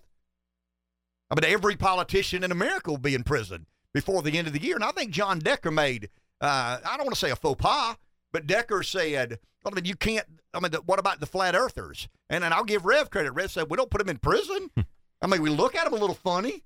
And, and we wonder, you know, if you believe in gravity and the universe and, you know, some of the, um, some of the things that most Americans believe in. But is it a crime to be a flat earther?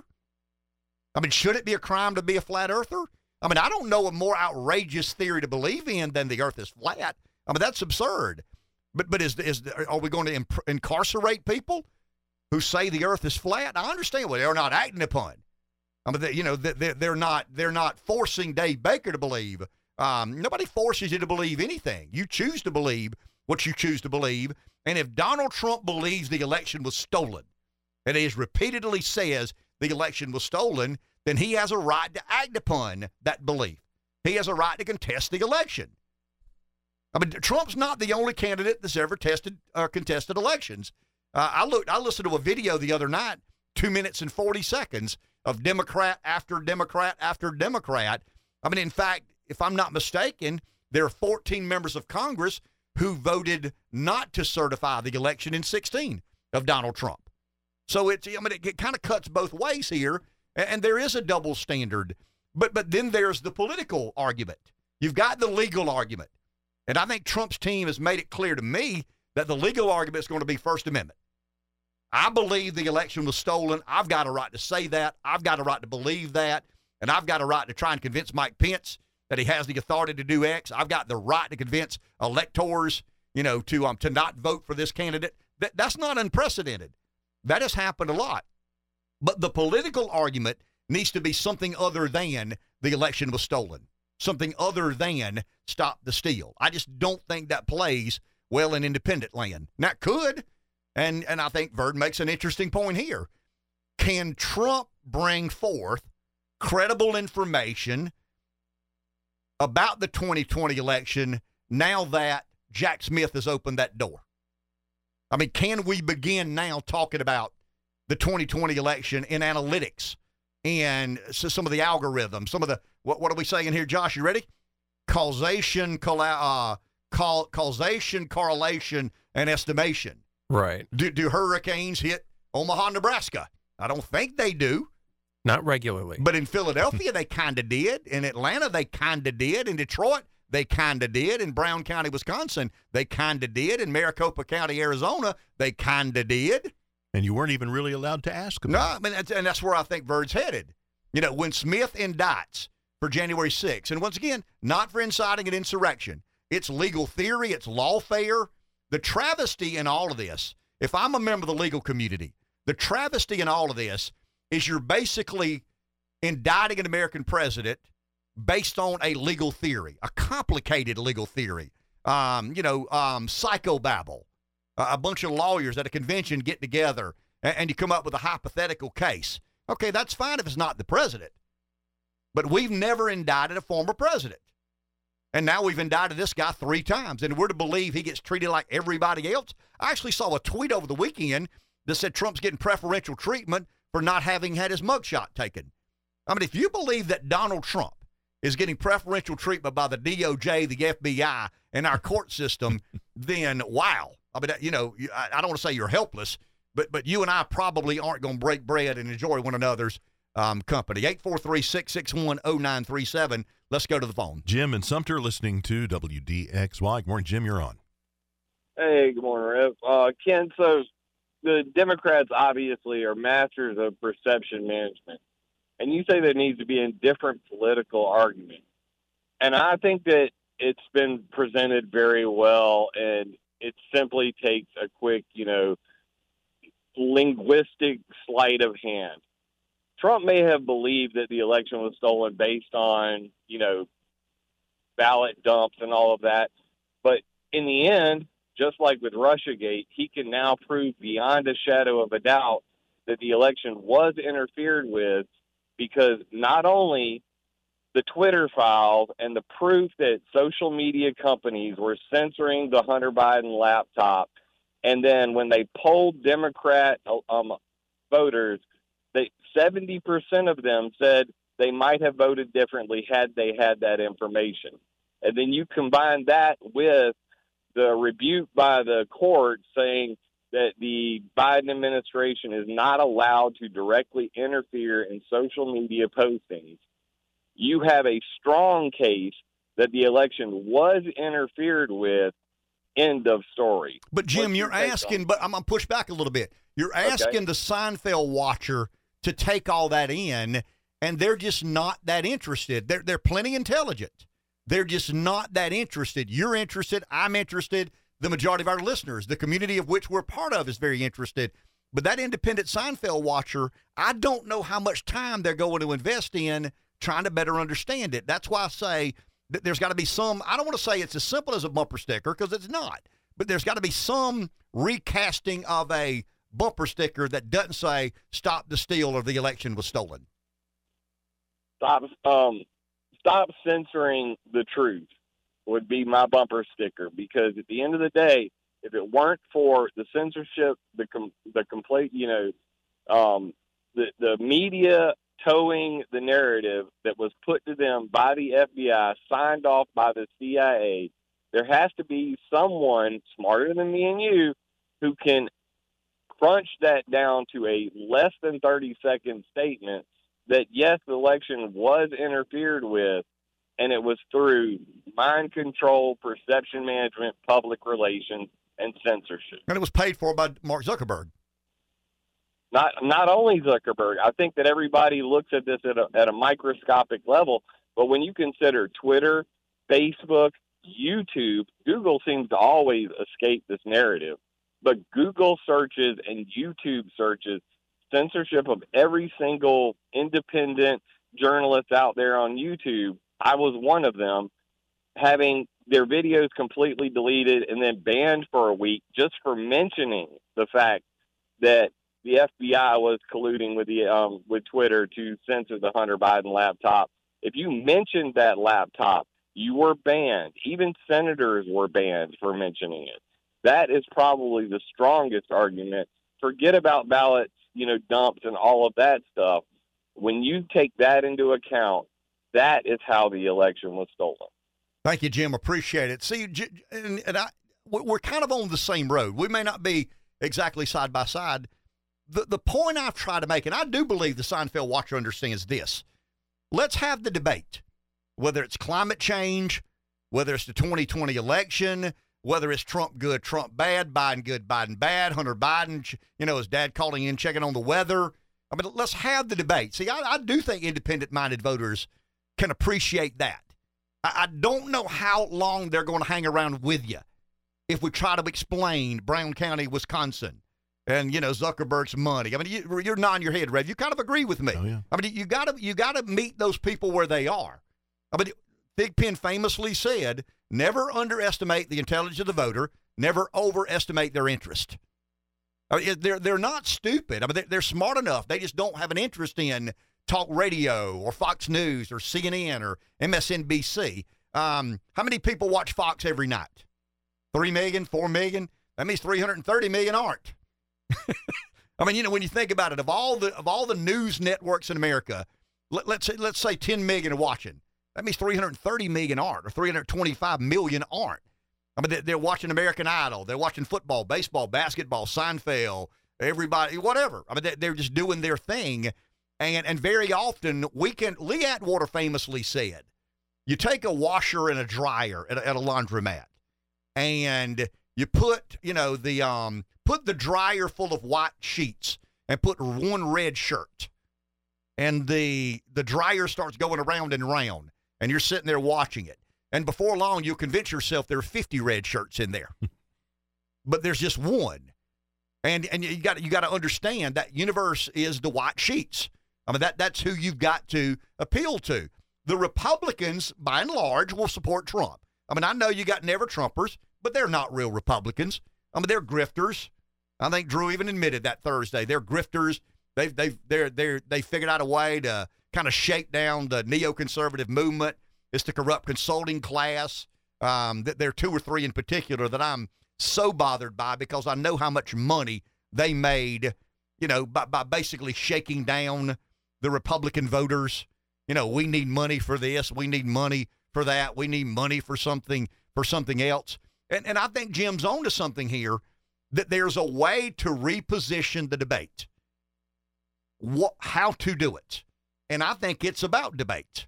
I think you convince the Seinfeld watcher that the reason the reason that we don't know as much about the 2020 election or Hunter and Joe Biden or climate change or Ukraine is because the media shut down the debate.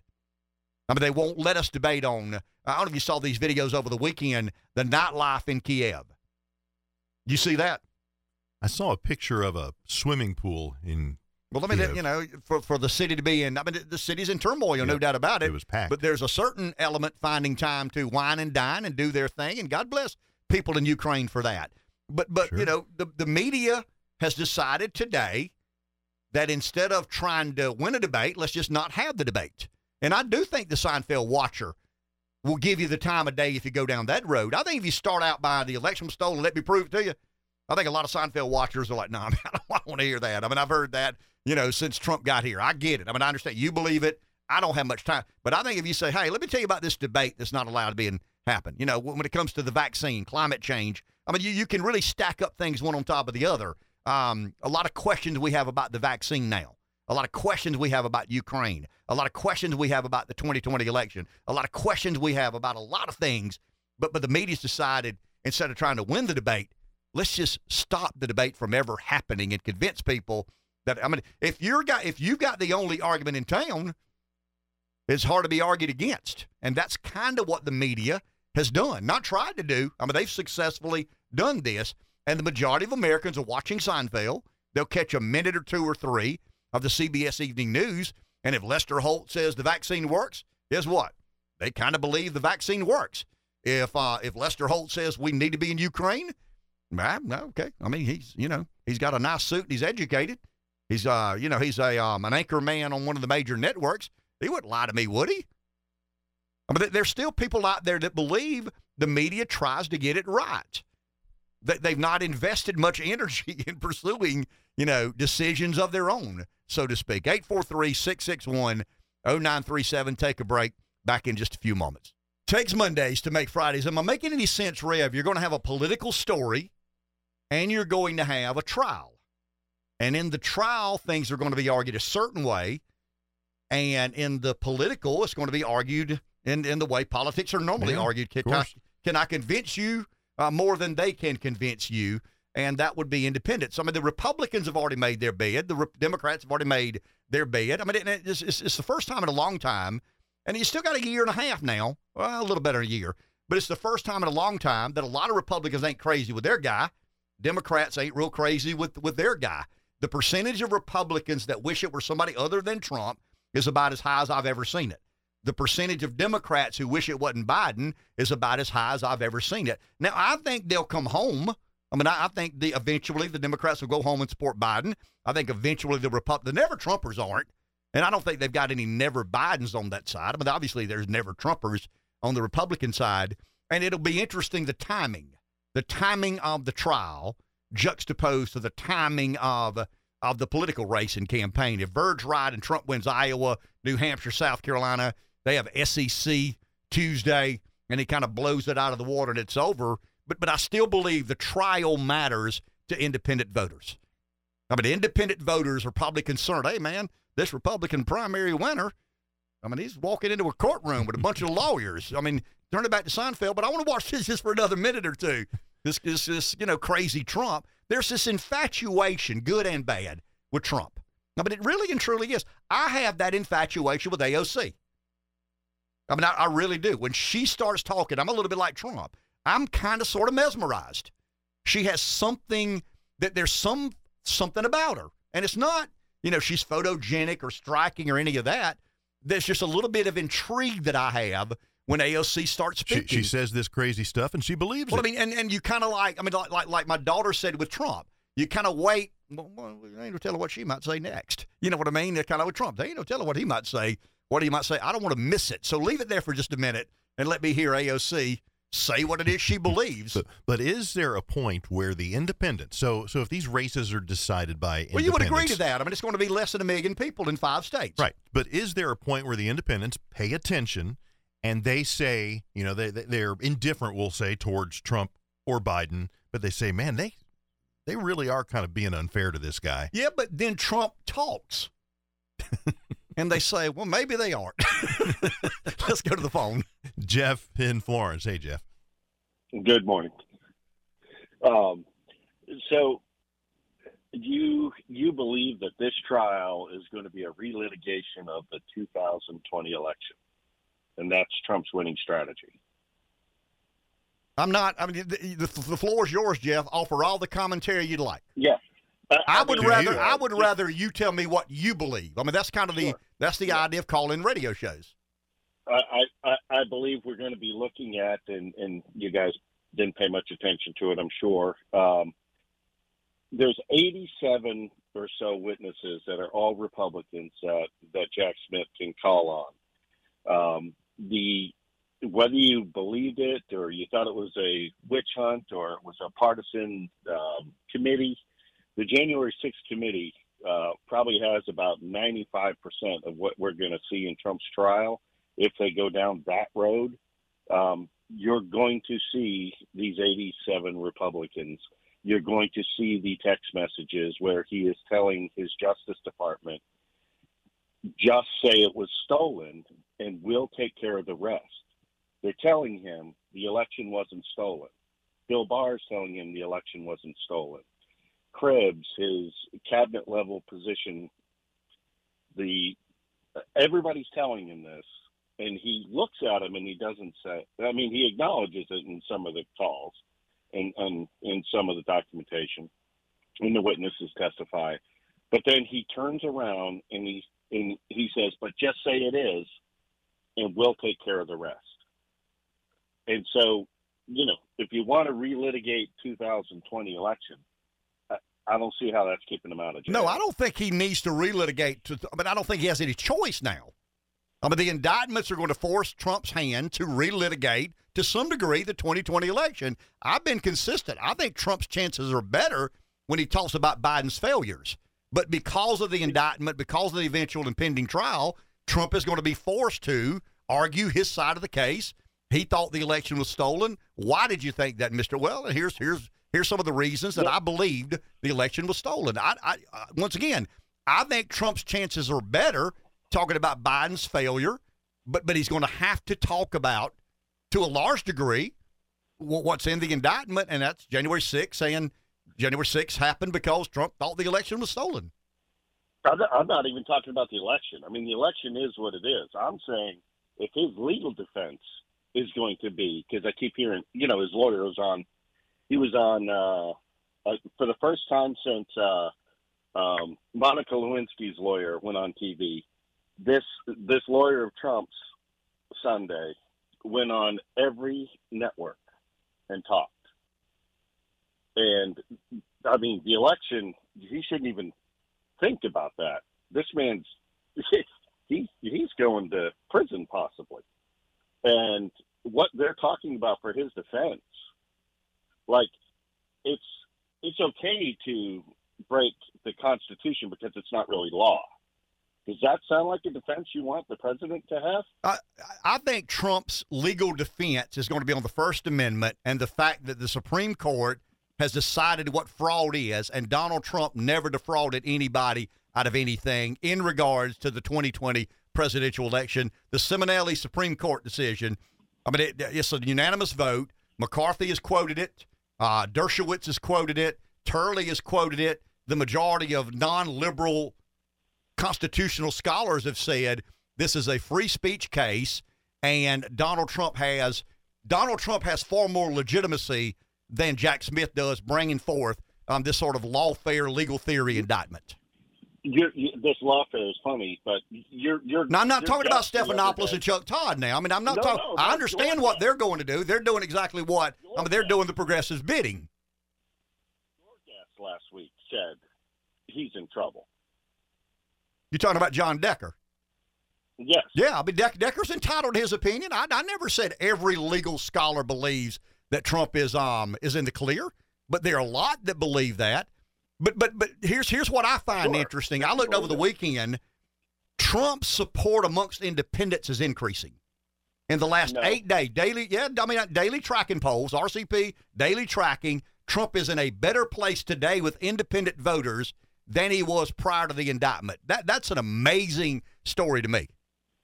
Did you see the poll where 40% of Republicans say if indicted, they will not vote for him. Well? I mean, yeah, I've seen that poll, but but I, you know, how is he still at fifty some odd percent? He's already been indicted. I mean, where's the cratering of the poll? There have been two It- polls post indictment. He's at fifty one and fifty three in both of those polls. If forty percent of Republicans are going to bail on Trump once he gets indicted, why is he still at fifty one and fifty three? Not indicted. If He's- he's, convicted. He's been indicted. Well, the conviction, yeah, but no doubt about Yeah, it. I mean, no, I, I think no, Robert said Friday. I mean, I, indicted, I. I think Cahaly, you said indicted. You meant convicted. I mean, I, I get that. Yeah, but if he's convicted, I would imagine.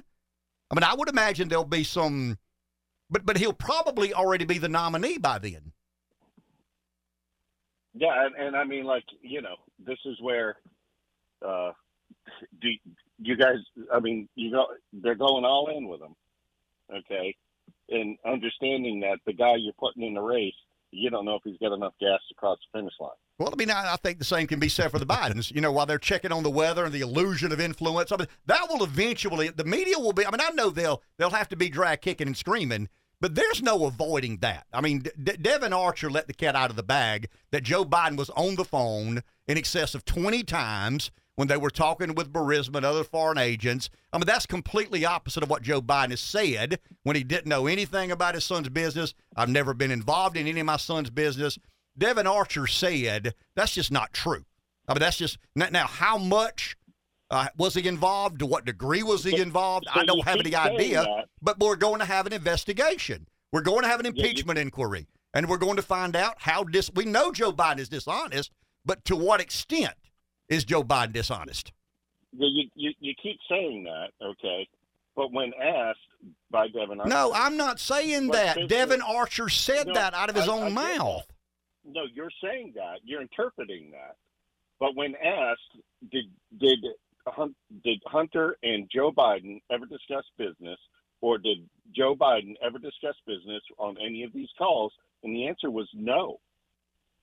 So, so let me ask you a question. Why would No, Joe, I- why I mean, would Hunter Biden why would Hunter Biden loop in his dad while he's meeting with Burisma? Give me another reason. I mean, you're a smart guy. Give me a reason that Hunter Biden is sitting at a dinner with executives from Told me the Burisma, reason. and, and and the executive Burisma says, "Can you get your dad on the phone?" And he does, and his dad picks up. I mean, that that's we Devon Archer agreed to that. Devon Archer said he, when we were meeting with Burisma, we called Hunter. Bi- Hunter called his dad His dad picked up. What other reason? I mean, I get what Goldman says. They're talking about the weather and exchanging pleasantries. I mean, are we that stupid? No, we're not that stupid. I Listen, hope and pray we aren't. Stop. Hunter told you the answer to this question. If you listen, Hunter told me the answer, and I'm taking Hunter at his word now. He said because my dad is vice president. Jeff, I don't give a rat's ass what Hunter Biden said. He's the. I mean, he's a degenerate. He didn't disagree with you. Do you understand that? Or, or, okay, but you're saying that Joe Biden didn't lie. Joe Biden is not in the in the influence peddling business, and I'm saying he is. So if Joe Biden is not in the influence peddling business, why did why sure. did he get on a call with his son meeting with Burisma? Realize how? No, I mean, that's a simple question. I mean, I'm just asking a simple question. I mean, if Biden is not peddling influence, why does he get on a call when Hunter Biden is meeting with Burisma? Why does he agree to go on that call? This is what you think. Because he's a crook, Jeff. Pithy, he's a crook. But uh, so is Trump a crook?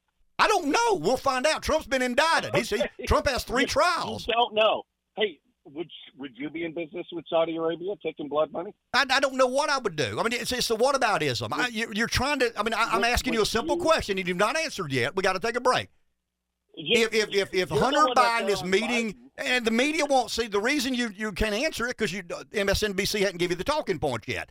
But if Hunter Biden, no, if Hunter Biden is meeting with Burisma, and the executive from Burisma says, "Can you get your dad on the phone?" and Hunter does that, what do you believe Joe Biden's on the phone for?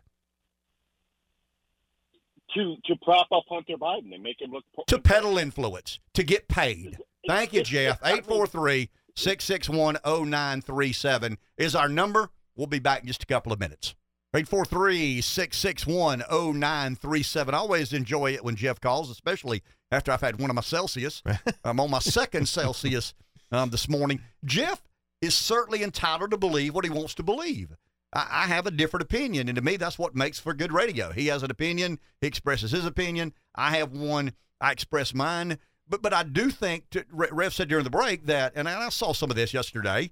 Um, I mean, when the Trump lawyer made his, I mean, I, I guess the Fox News, who was? Uh, not Shannon Bream. What's her name? Uh, the lady that took Chris Wallace's place. Uh, yeah, that's, that's Shannon Bream. Is it Shannon Bream? Okay, so. Shannon Bream. Um, she was respectful. I mean, you know, the the the Stephanopoulos crowd was hostile. Um, I think it was George, not George Stephanopoulos, the other guy that that hosts the show, not Martha Raddatz there's another guy that hosts the show every now and then, George Carl, uh, not George Carl, John, John. Karl, Jon Karl, and uh, and then Chuck Todd. But they were they were hostile, and then they had Raskin on to try and talk about some of the Biden stuff, and they said, you know, well, technically, I think that was Todd's word. Well, technically, you know, um, yeah, well, technically, uh, it's just it's a double standard, and you know, this is the only place that I think conservatism gets a full throttle defense, and I'm not apologizing for that. I mean, I don't want to be disrespectful to Jeff, but but this is this is a place that conservatives believe they get treated fairly, and and that's, kind of the only place in America today in the media that we believe we get treated fairly.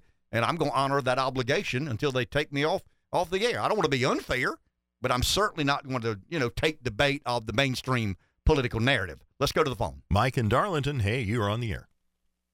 Hey there. I I think uh, Jeff uh, demonstrated that he was uh, at least a C minus student of Aristotelian um, dialectics or whatever kind of wild argument you want. You know, I I don't uh, understand why he fumbles around trying to get you in a gotcha question all the time. I wish he'd quit that. I like it much better when he gives his honest opinion, but I'm not sure he has an honest opinion. He sounds a little bit disingenuous, but I could be wrong. I don't know. But uh, I think you've done a good thing uh, taking away taking away his what about card and not allowing him to play with that what about card any longer. You've got a much better conversation going on because it forces him to explain why he thinks these things. Now, as for the meetings, with Hunter and these other uh, officials of the Chinese and Ukrainian and Romanian governments, I'm con- I'm convinced that possibly they did discuss the weather and dog training techniques and cookie uh, recipes and all sorts of things. But I think it boiled down to Hunter became a little more enriched, and some of his bank accounts swelled uh, after all of these meetings. That's kind of suspicious to me. Thank you, Mike. I think it is much easier to defend Trump's actions. I didn't say it's easy because some of the things you can't. I mean, we all do things that are indefensible. You do, I do, everybody does. But when you look at, I mean, let's say what about ism is real. I mean, let, us go down that road that Jeff, you know, what about ism? What about this? What about that? Is there anything Trump has done that that you believe threatens American security and democracy more than a a president being bribed? I mean, there's evidence. There's pretty good evidence. I didn't say it's ironclad. I didn't say it's definitive. I didn't say it's beyond reproach. But there's pretty good evidence now that shows Joe Biden. I mean, Vivek Ramaswamy is saying now the reason we're in Ukraine is Joe Biden owes the Ukrainian government something. I mean, that's a pretty outlandish statement to make. I mean, Ramaswamy is being a bit provocative in this race. But of all the things Donald Trump has done, I mean, he's been indicted, and there's another one coming. I mean, there's another, you know, um, indictment in the state of Georgia about, you know, what he said to Raffensperger, I think Secretary of State on the phone. Uh, I, I can assure you that'll be, you know, that'll be an indictment a quarter. I mean, an indictment a year, four four year presidency, at least to four indictments. Never before in American history has a president been indicted. Trump's been indicted four times, impeached twice. I mean, I mean, if, if you really believe there's not a double standard, I, I, I can't help you. I mean, I really can truly twice impeached, four times indicted, but there's the same standard applying to Donald Trump as there is to everybody else. That's absurd. Mm-hmm. I mean, the notion that anybody could believe that to be true. Let, let's say Trump's unique and different. Okay, fair enough. Um, was Bill Clinton unique and different? Was Barack Obama unique and different? They were accepted by the country clubbers, and Trump is not. And and the, the irony in all of this, the unusual part of all of this, Rev, is what we said this morning. Trump is one of them. He's highly educated, graduated from an Ivy League school. He's affluent. He's got his own jet, buildings in Manhattan, golf courses. But when he engaged a universe of people who are not as accepted in, and this goes to David Brooks's article, that's when he became um, c- kind of the, the focus. I mean, that, you know, we can't let these regular people be in charge of government. I understand what the Constitution says, and I understand what a republic is, but we built an empire. And preserving that empire preserves our way of life, our, our gainful employment, our abilities to have houses in the Hamptons and helicopters and jets and all. And we can't take that chance. We just simply cannot take that chance. It's not ideological. It's not conservative versus versus liberal. I guess it's Republican versus Democrat because it's still the binary choice. But but to suggest that Trump's been dealt with fairly and and, and like everybody else is absurd. Twice impeached, four times indicted. Uh, Jeff was talking about the January 6th Commission. You know what the January 6th Commission had in common? Every member had impeached Donald Trump at least once. And no member on that committee was appointed by Jim Jordan. First time in American history that a majority leader, Speaker of the House, Nancy Pelosi, said to the minority leader, You can put members on this committee, but I got to approve them. I'll have to say they're okay. And the two Republicans had voted to impeach Donald Trump. And, and, and we're to believe that's fair? Take a break, back in a few.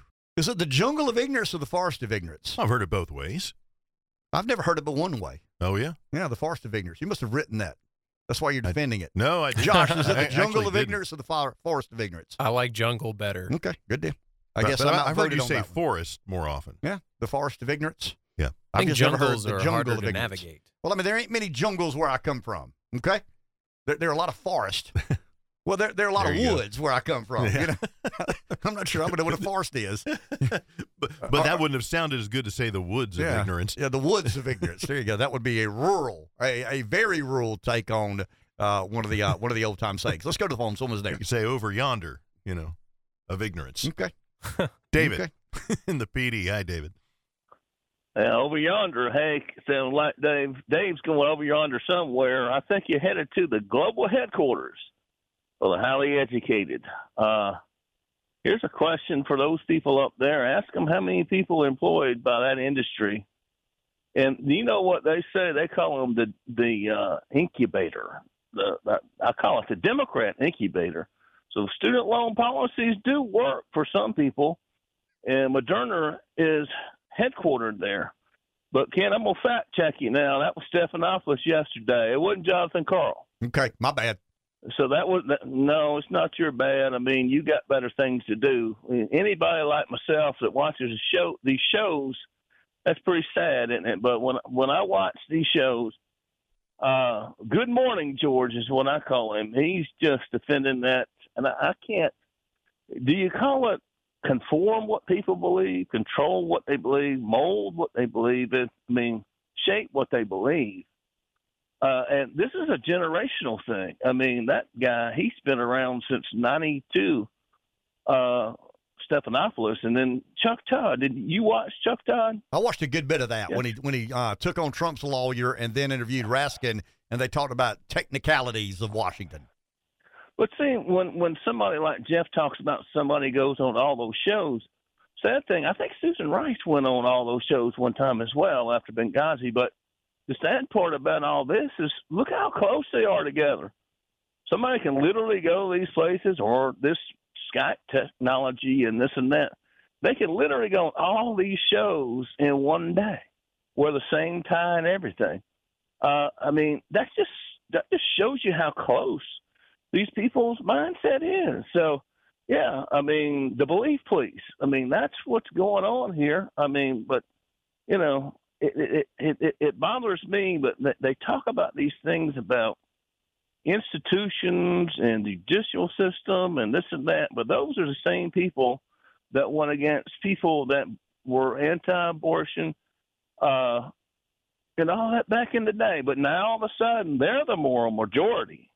Isn't that interesting that they are they have found themselves as what you call a moral majority? I'll leave you at that. You know, when I don't thank you, David, appreciate it. I don't understand. I mean, I'm not smart enough and and, and versed enough to, to to try and say, okay, here's when it happened.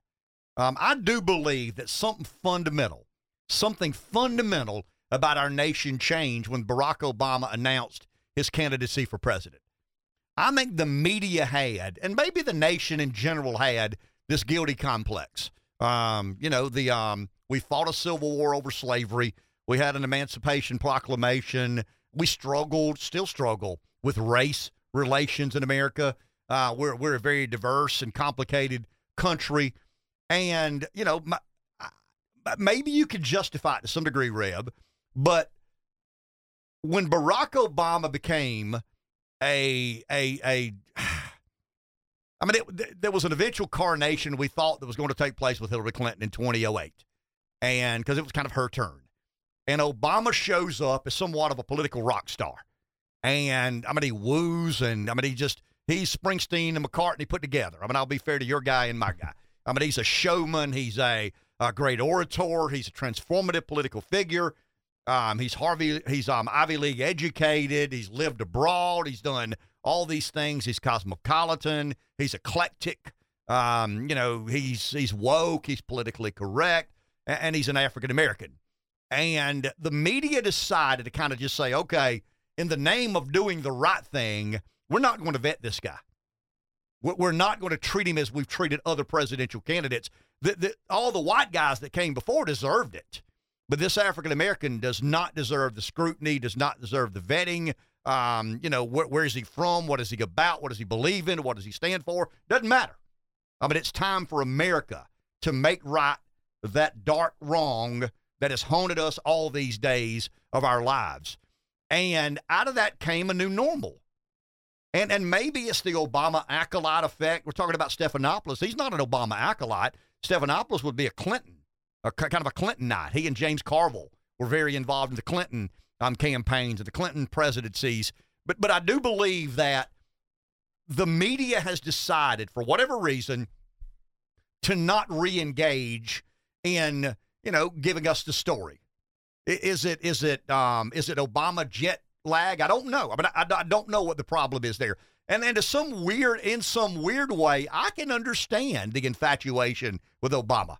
I mean, I really and truly can. If I'm a liberal minded um, Harvey or Ivy, I say Harvey, Ivy League educated, you know, um, progressive, I understand how I would give that guy a pass. I mean, he's everything I've been waiting on. Uh, he, he, see, he puts checks in boxes where there weren't even boxes before. So, so we're just not going to do it. We're, we're not going to vet him.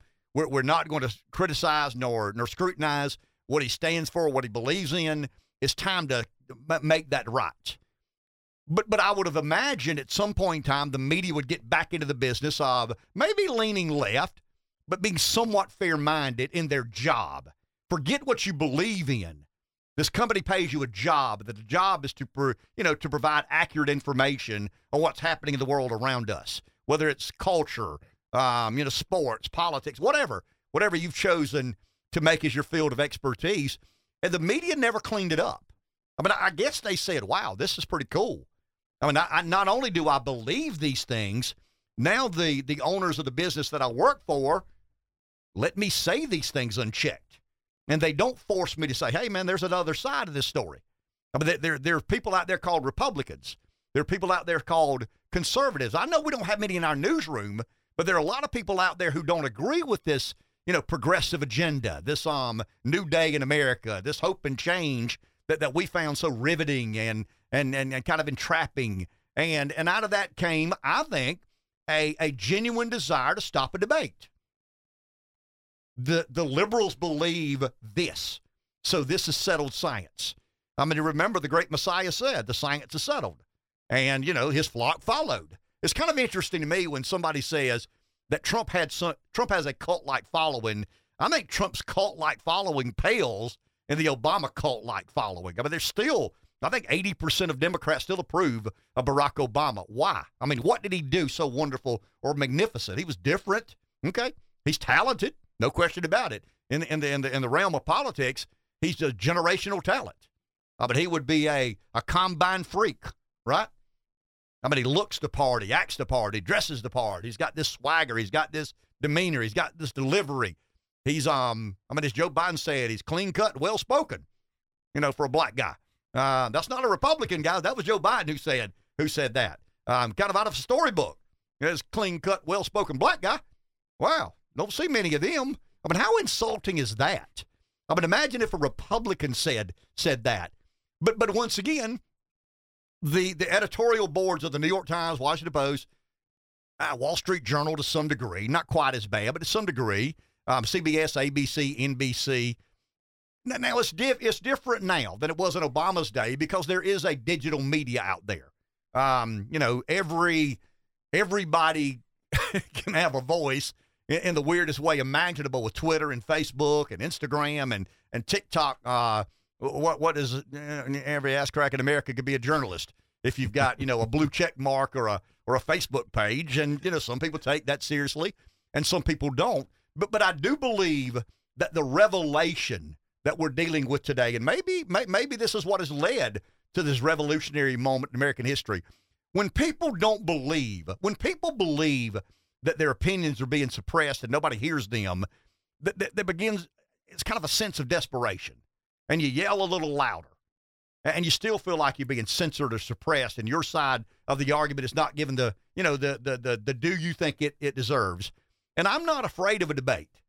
But but the next thing you know, if you don't have a debate and you just kind of um and, and the media does not do its job and it allows these things to stand unchallenged, the next thing you know, you've got a Supreme Court justice standing in front of a um an affirming committee, uh, kind of vetting her qualifications to whether she should be on the U.S. Supreme Court, and you get a silly question like, um, "Can you define a woman?"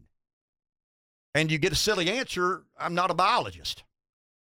I'm not a doctor. I mean, imagine that. That's what happened. That, that, to me, that's the rest and residue of not allowing a debate.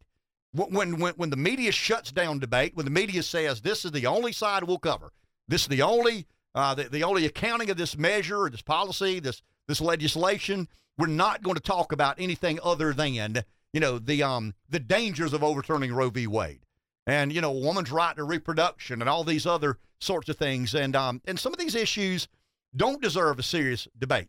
A lot do. Uh, and I think of the vaccine. I mean, I can remember people early on said, uh, man, I don't know about this vaccine. It sure happened mighty fast. I mean, could there be potential side effects? Have we done all the, the due diligence necessary to make sure uh, we're injecting experimental medicine in, in the arms of American citizens? And, shut up.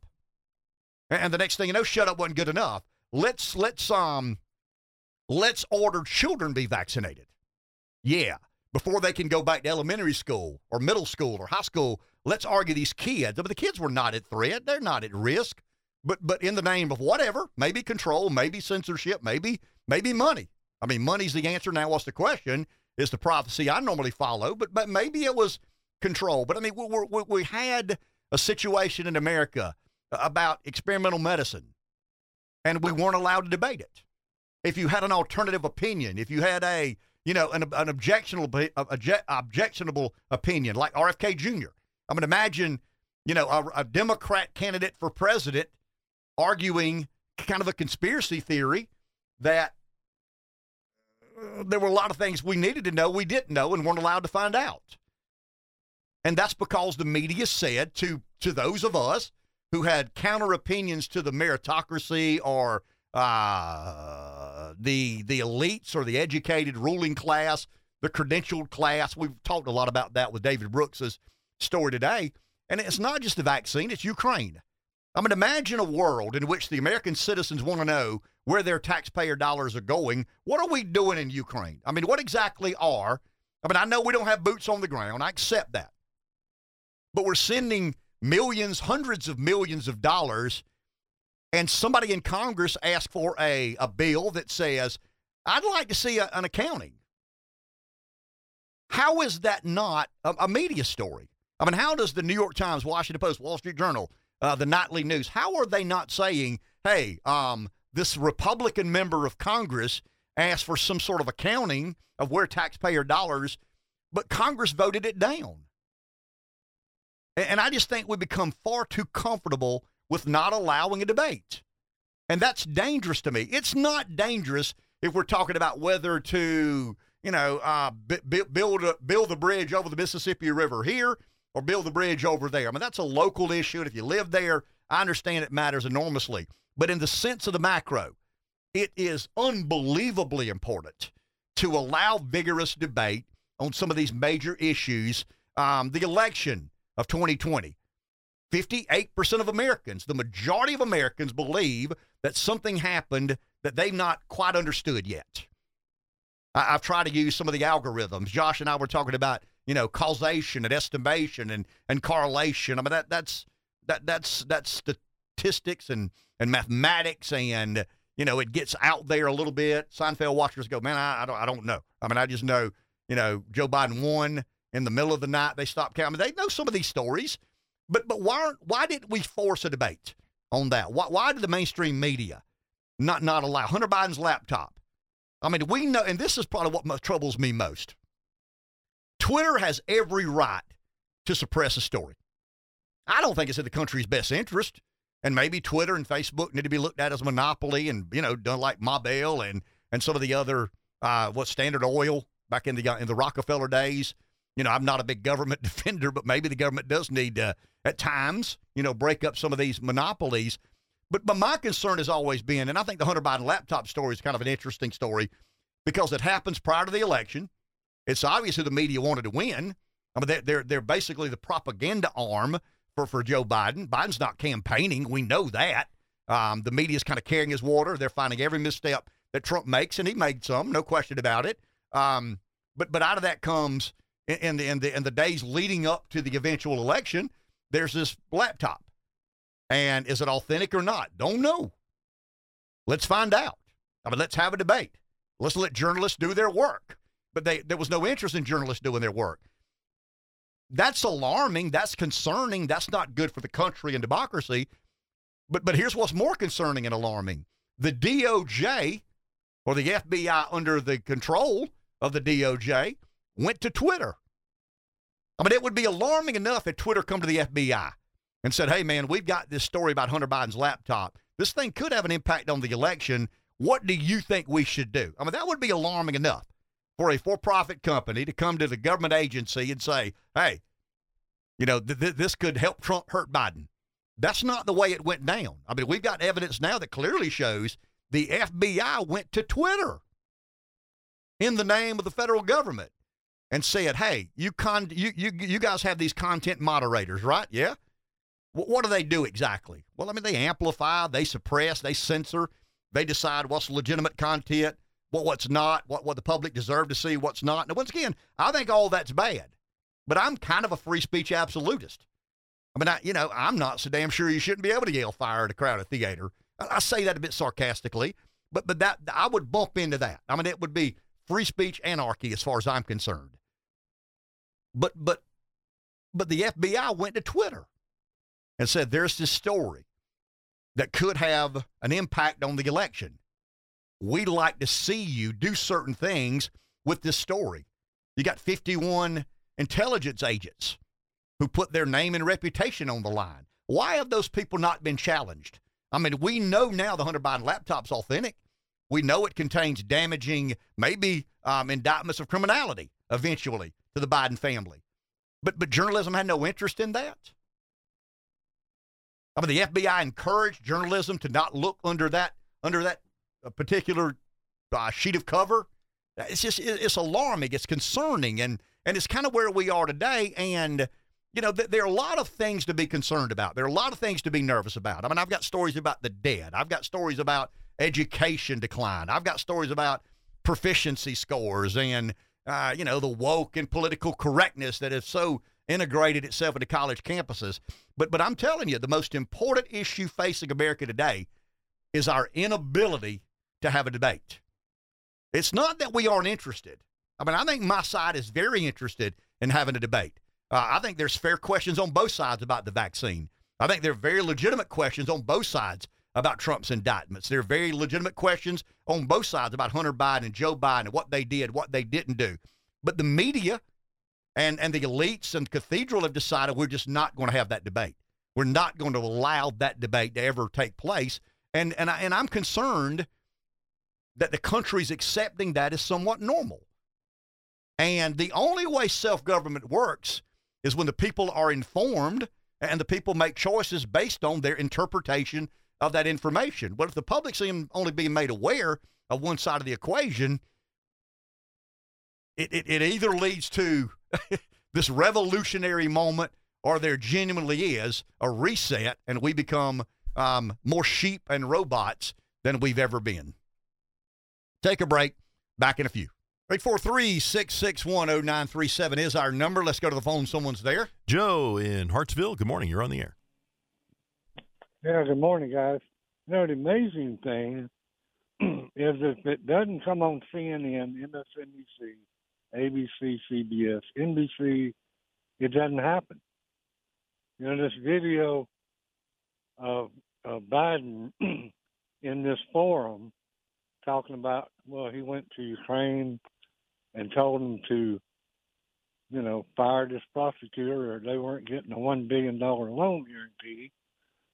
That just coincidentally happened five days after Hunter got him on the phone with his business partners in, I think it was Qatar, and told them that they were having problems with a prosecutor in Ukraine so five days later, Joe Biden goes over, but you never see that admission of Biden telling the Ukrainians to fire this guy, except on Fox. I've never seen it on any of the other. So if it doesn't come on one of their stations, it never happens. And they keep talking about, well, you don't have any proof. Well, when the money goes in the bank account two days later, and then Biden goes over three days after that and says, fire the guy or you ain't getting a billion dollars of government loans. I, I'm not sure. I'm pretty sure that's uh, kind of a proof if you want to be a inquiring mind. But all the the January 6th indictments, none of them are on insurrection or any of that. They've gone. All of it's First Amendment. It's one of them's on the Enron law. I mean, he has stretched these things out, and all of his evidence actually came from when he pierced the client uh, attorney uh, privilege statute. So they've, they're blowing this whole thing up, and he's done the same thing that he got overturned eight to zero against Bob McDonnell, and I think that's what we'll see at the end of this. But there's always hope. Y'all have a good one. Thank you, Joe. Appreciate it. But that's an interesting observation, and I wonder that. I mean, I, I say things like on, on, the show, I say things like um, 80% of Americans believe Burisma is a rock band or some energy drink. You know, Celsius competitor, Burisma. Um, you know, Burisma's a rock band. They're playing at the township. You know, um, that's the truth. I mean, that, that's the absolute truth. Now, you know, once again, Elon Musk buying Twitter and him being somewhat of a free speech absolutist. I don't know if you saw this story or not. Me and uh, uh, me and Rev and I want to be grammatically correct once uh, in four hours. But Rev and I were talking this morning. Elon Musk tweeted um, Saturday at 11 p.m. If you were unfairly treated by your employer due to posting or liking something on this platform, we will fund your legal bill, no limit.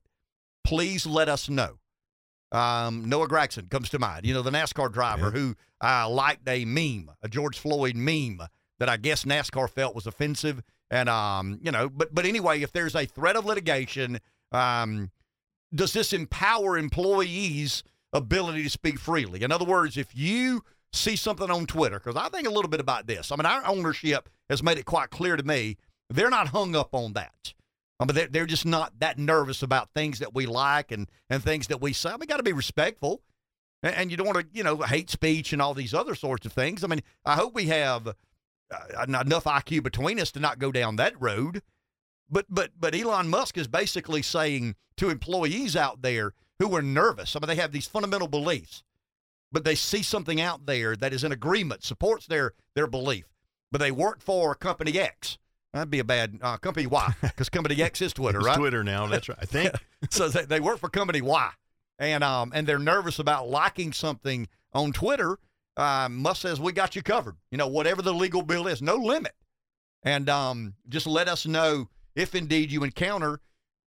Isn't that kind of an endorsement of the argument I made in the last segment that we're not allowing people to have these debates? There's a certain percentage of Americans who are nervous about saying what they believe. I mean, it, has been shown that that you'll pay a price in the marketplace if you say these things or do these things. Um, you know, Bud Light found out the hard way. Um, you know, if you align with a uh, kind of an orthodoxy or mindset, that is inconsistent with your customer, your core customer, I mean, they'll, you know, they'll, they'll speak loudly and clearly. So, so if you're out there and you're, you're, you're, you're following Twitter, and I'll tell you the reason I follow Twitter is I don't feel like it's as filtered. I mean, it's, it's so uninteresting to me. it's almost, I want to, I do it to get frustrated. You know, I watch the Sunday morning shows and I know it's coming my way. I mean, I know it's going to be left wing propaganda and I watch anyway. A little bit like David said. Why, why do you watch? I mean, you know what's coming uh, for the next hour. You know, there's a token Republican. They're going to be a never Trumper. If McCarthy or J.D. Vance are on there, they're going to be skewered. They're going to bring up things they said in the fifth grade. But if it's if it's Hunter Biden, it's a technicality. You know, you know how the technicalities in Washington are, don't you? Oh, Chuck Todd said that. You know, I mean, Hunter Biden meets with Burisma. Burisma executive says, "Can you get my dad, your dad, on the phone?" He says, Of course I can. He calls, dad answers the phone, and they talk about the weather. And people believe that. I mean, Americans believe that. And, and when you wonder, you know, um, is the brainwashing complete? I don't think it's complete because there's still some of us out here willing to accept the responsibility of making our own minds up. But it's on its way. I mean, it really and truly is on its way. And I would, I mean, Josh is, is the person that I think a lot about. I mean, Rev and I are over the hill. We're has-beens. But but Josh's generation. I mean, but seriously, I mean, Josh's generation will run the country. I mean, in the next, you know, the next thirty years are in his hands and his generation's hands. And I just wonder how many have decided, man, I don't want to swim upstream. I mean, it's too hard.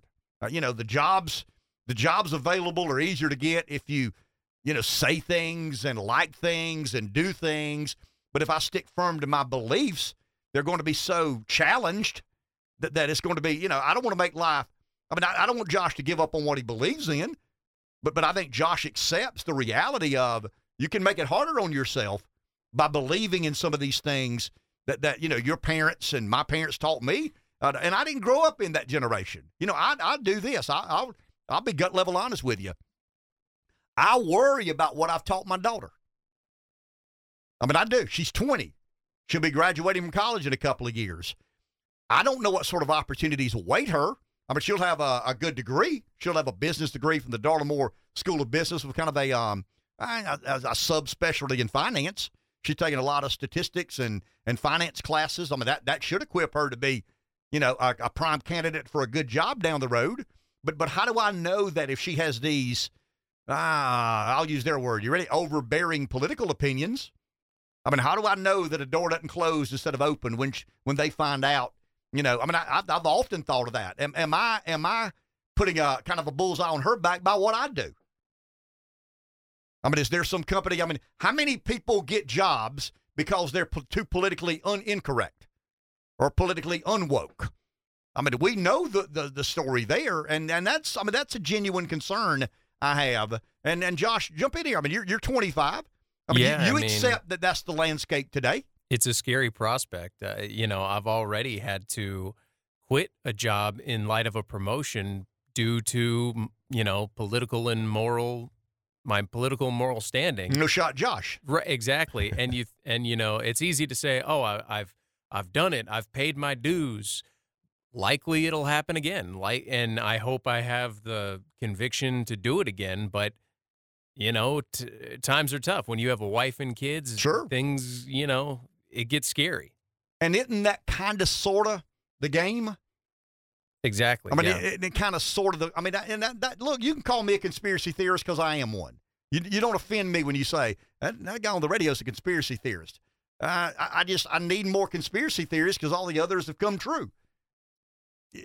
I was I was debating with a good friend of mine over the weekend about you know um, we were talking about something, and I said he said that sounds like art on the radio, and I kind of listed, and he he responded back and said, well, now that you say it that way, you know um, th- these things keep happening that we're talking about. And and now you've got Vivek Ramaswamy, a younger guy, a millennial, first millennial to ever run for president. And he's running as kind of a conspiracy theory candidate, isn't he? I mean, isn't Ramaswamy? I mean, I'm not saying, hey, vote for me. I'm the conspiracy theorist. I mean, of course he's not saying that.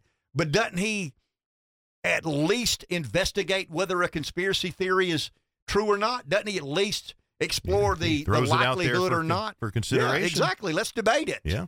I mean, the vaccine doesn't work as well as they said. Let's have that debate. No, no, the vaccine works. Doesn't have any side effects. What's the one he threw out this weekend? Ukraine policy of the United States. Yeah.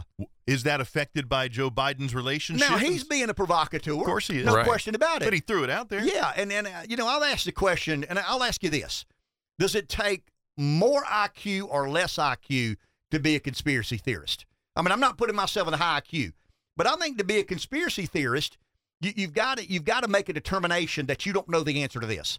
So let's kind of go down this road together. I mean, to me, that takes a certain degree of intellect. It's a little bit like sarcasm. I, I've read where where you know, do you get sarcasm or not? Well, if you're dumb, you don't. you know, Rev and I have this big debate. I may be dumb because I think Trump's serious. Rev thinks he's sarcastic. Yeah. When, when he says, parentheses, the greatest ever, Rev says, oh, he didn't mean that. I said, yeah, he did. yeah, he did. so, so we have this debate with one another. Yeah. I, I mean, I have a great degree of respect for Reg's intellect and uh, Rev's intellect. I think he he thinks I'm at least average. but but you know, I, I just think you know these we we so dismiss these things as outrageous, and a year or two or three later, we always revisit the outrageous. And I think Ramaswamy over the weekend said, "Could we be in Ukraine because Joe Biden's being blackmailed?" And and the media says, oh, "How in God's name could someone say that?" Well, I mean, I bet in a year from now we'll be going, oh, "We could have been in Ukraine because uh, of Joe Biden's presidency and his son and some of these business arrangements they had made over there uh, or out there. Let's just debate these issues. I mean, no shot Josh had to make a decision about whether or not to take experimental medicine as a 25 year old or lose his job. How much debate did they allow you, Josh? Not much. I mean, how many times I say, Josh, come in here, let's talk about this. I mean, we've got this doctor and that doctor and another doctor. I mean, what can we do to convince you that this is in your best interest. I mean, I'm sure that happened every day, didn't it, Josh? I'm sure it did. Not quite. Okay, not quite. I, would say that with a high degree. My way or the of, highway. Uh, I mean, and I yeah. get that. I mean, they, you know, it's the golden rule. They had the goal. They get to make the uh, the call. But but I just think fundamentally, self government requires a high degree of skepticism and abundant debate. There's got to be debate and dialogue. Whatever we're talking about, you can't dismiss the conspiracy theory just because it's out of the mainstream. Because today in America, it seems like most of the debates that we don't have end up with some out of the mainstream conclusion. But but it's not even conspiracy theory that they are shutting down. It's just regular debate. You I mean, can't even ask a question sometimes. You get canceled on social media. A lot of these issues aren't even covered as a possibility as far as mainstream media news stories, right? Did the vaccine originate in a wet market or a virology lab? virus. I mean, wh- where's the information? Where does the data clearly say now? I mean, th- there's a much better chance, and we know now. I mean, there's a much better chance the virus originated with a lab leak at the Wuhan virology lab than it did at some Wuhan uh, wet market. But to begin with, I guess Pfizer said, and Moderna and Johnson and Johnson, we've made enough money. Let's tell them the truth now. I mean, we'll leak the truth and we'll let them chew on it a little bit uh, along and along. But you know, we we we padded our bottom line. We sold enough vaccines. Let's let's you know let's eventually and and and Rev is not just a pursuit of the truth. It's a suppression of the opportunity to find the truth. Curiosity has to be at our core.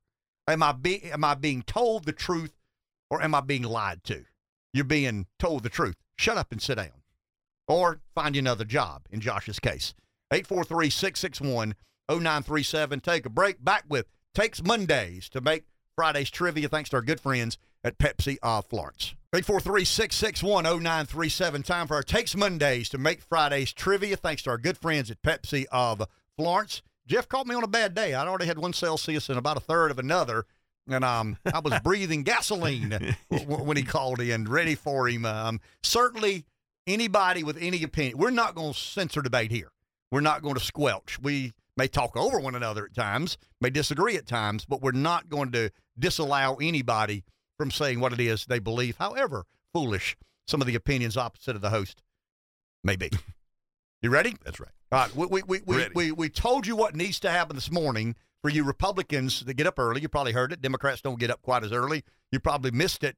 But I'm predicting Clemson and Florida State going to the Big Ten the SEC will reach out to either North Carolina, North Carolina State, and either Virginia or Virginia Tech.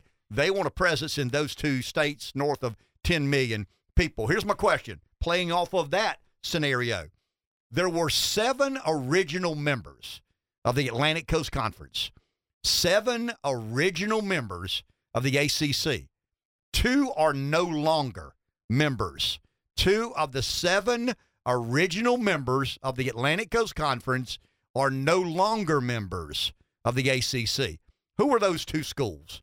Hmm. 843 661 0937 is our number. The first correct answer wins a six pack of Pepsi product, couple of Takes Mondays to make Friday's t shirts. Seven original charter members of the ACC, two are no longer members. Who are those two schools. 843 661 0937. Yeah, people are Googling now. I thought somebody would know that. I thought, I thought an old hand of the ACC would know that. Um, I knew the answer. I mean, believe it or not, I looked up to make sure I was right, but I knew uh, the answer. Is there a call? Hi, you are on the air. You know the answer? Maryland and South Carolina. You're right. Who is this and where are you calling from? Uh, Linwood Emerson. Hey, Linwood, thank you for calling. Thank you for listening. The University of Maryland is, are now a member of the Big Ten. Uh, Kevin Plank kind of drove that with Under Armour, and then the University of South Carolina, uh, Frank McGuire drove that, and um, Paul Dietzel, I think, may have been the AD at the time, but McGuire felt the the ACC was mistreating South Carolina in basketball. Um, so yeah, uh, the the seven members were Clemson, Duke, Maryland, North Carolina, NC State, South Carolina, and Wake Forest. Maryland, uh, South Carolina bolted in the early '70s and kind of wandered around in the jungle or the forest or the woods for a while, and then um and then eventually became members of the SEC. Maryland left directly from the ACC to the Big Ten. And in all honesty, probably the best move by any college program in the last 50 years.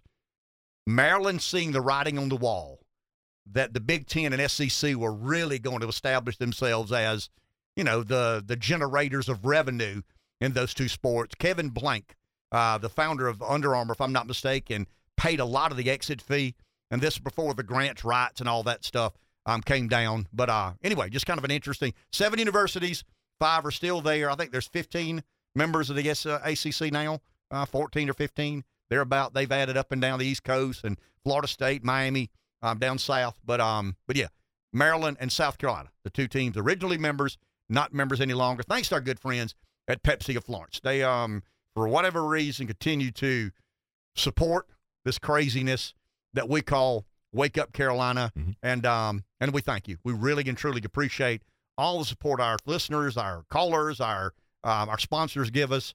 We're in year uh, let's see, our our 11th anniversary will be coming up.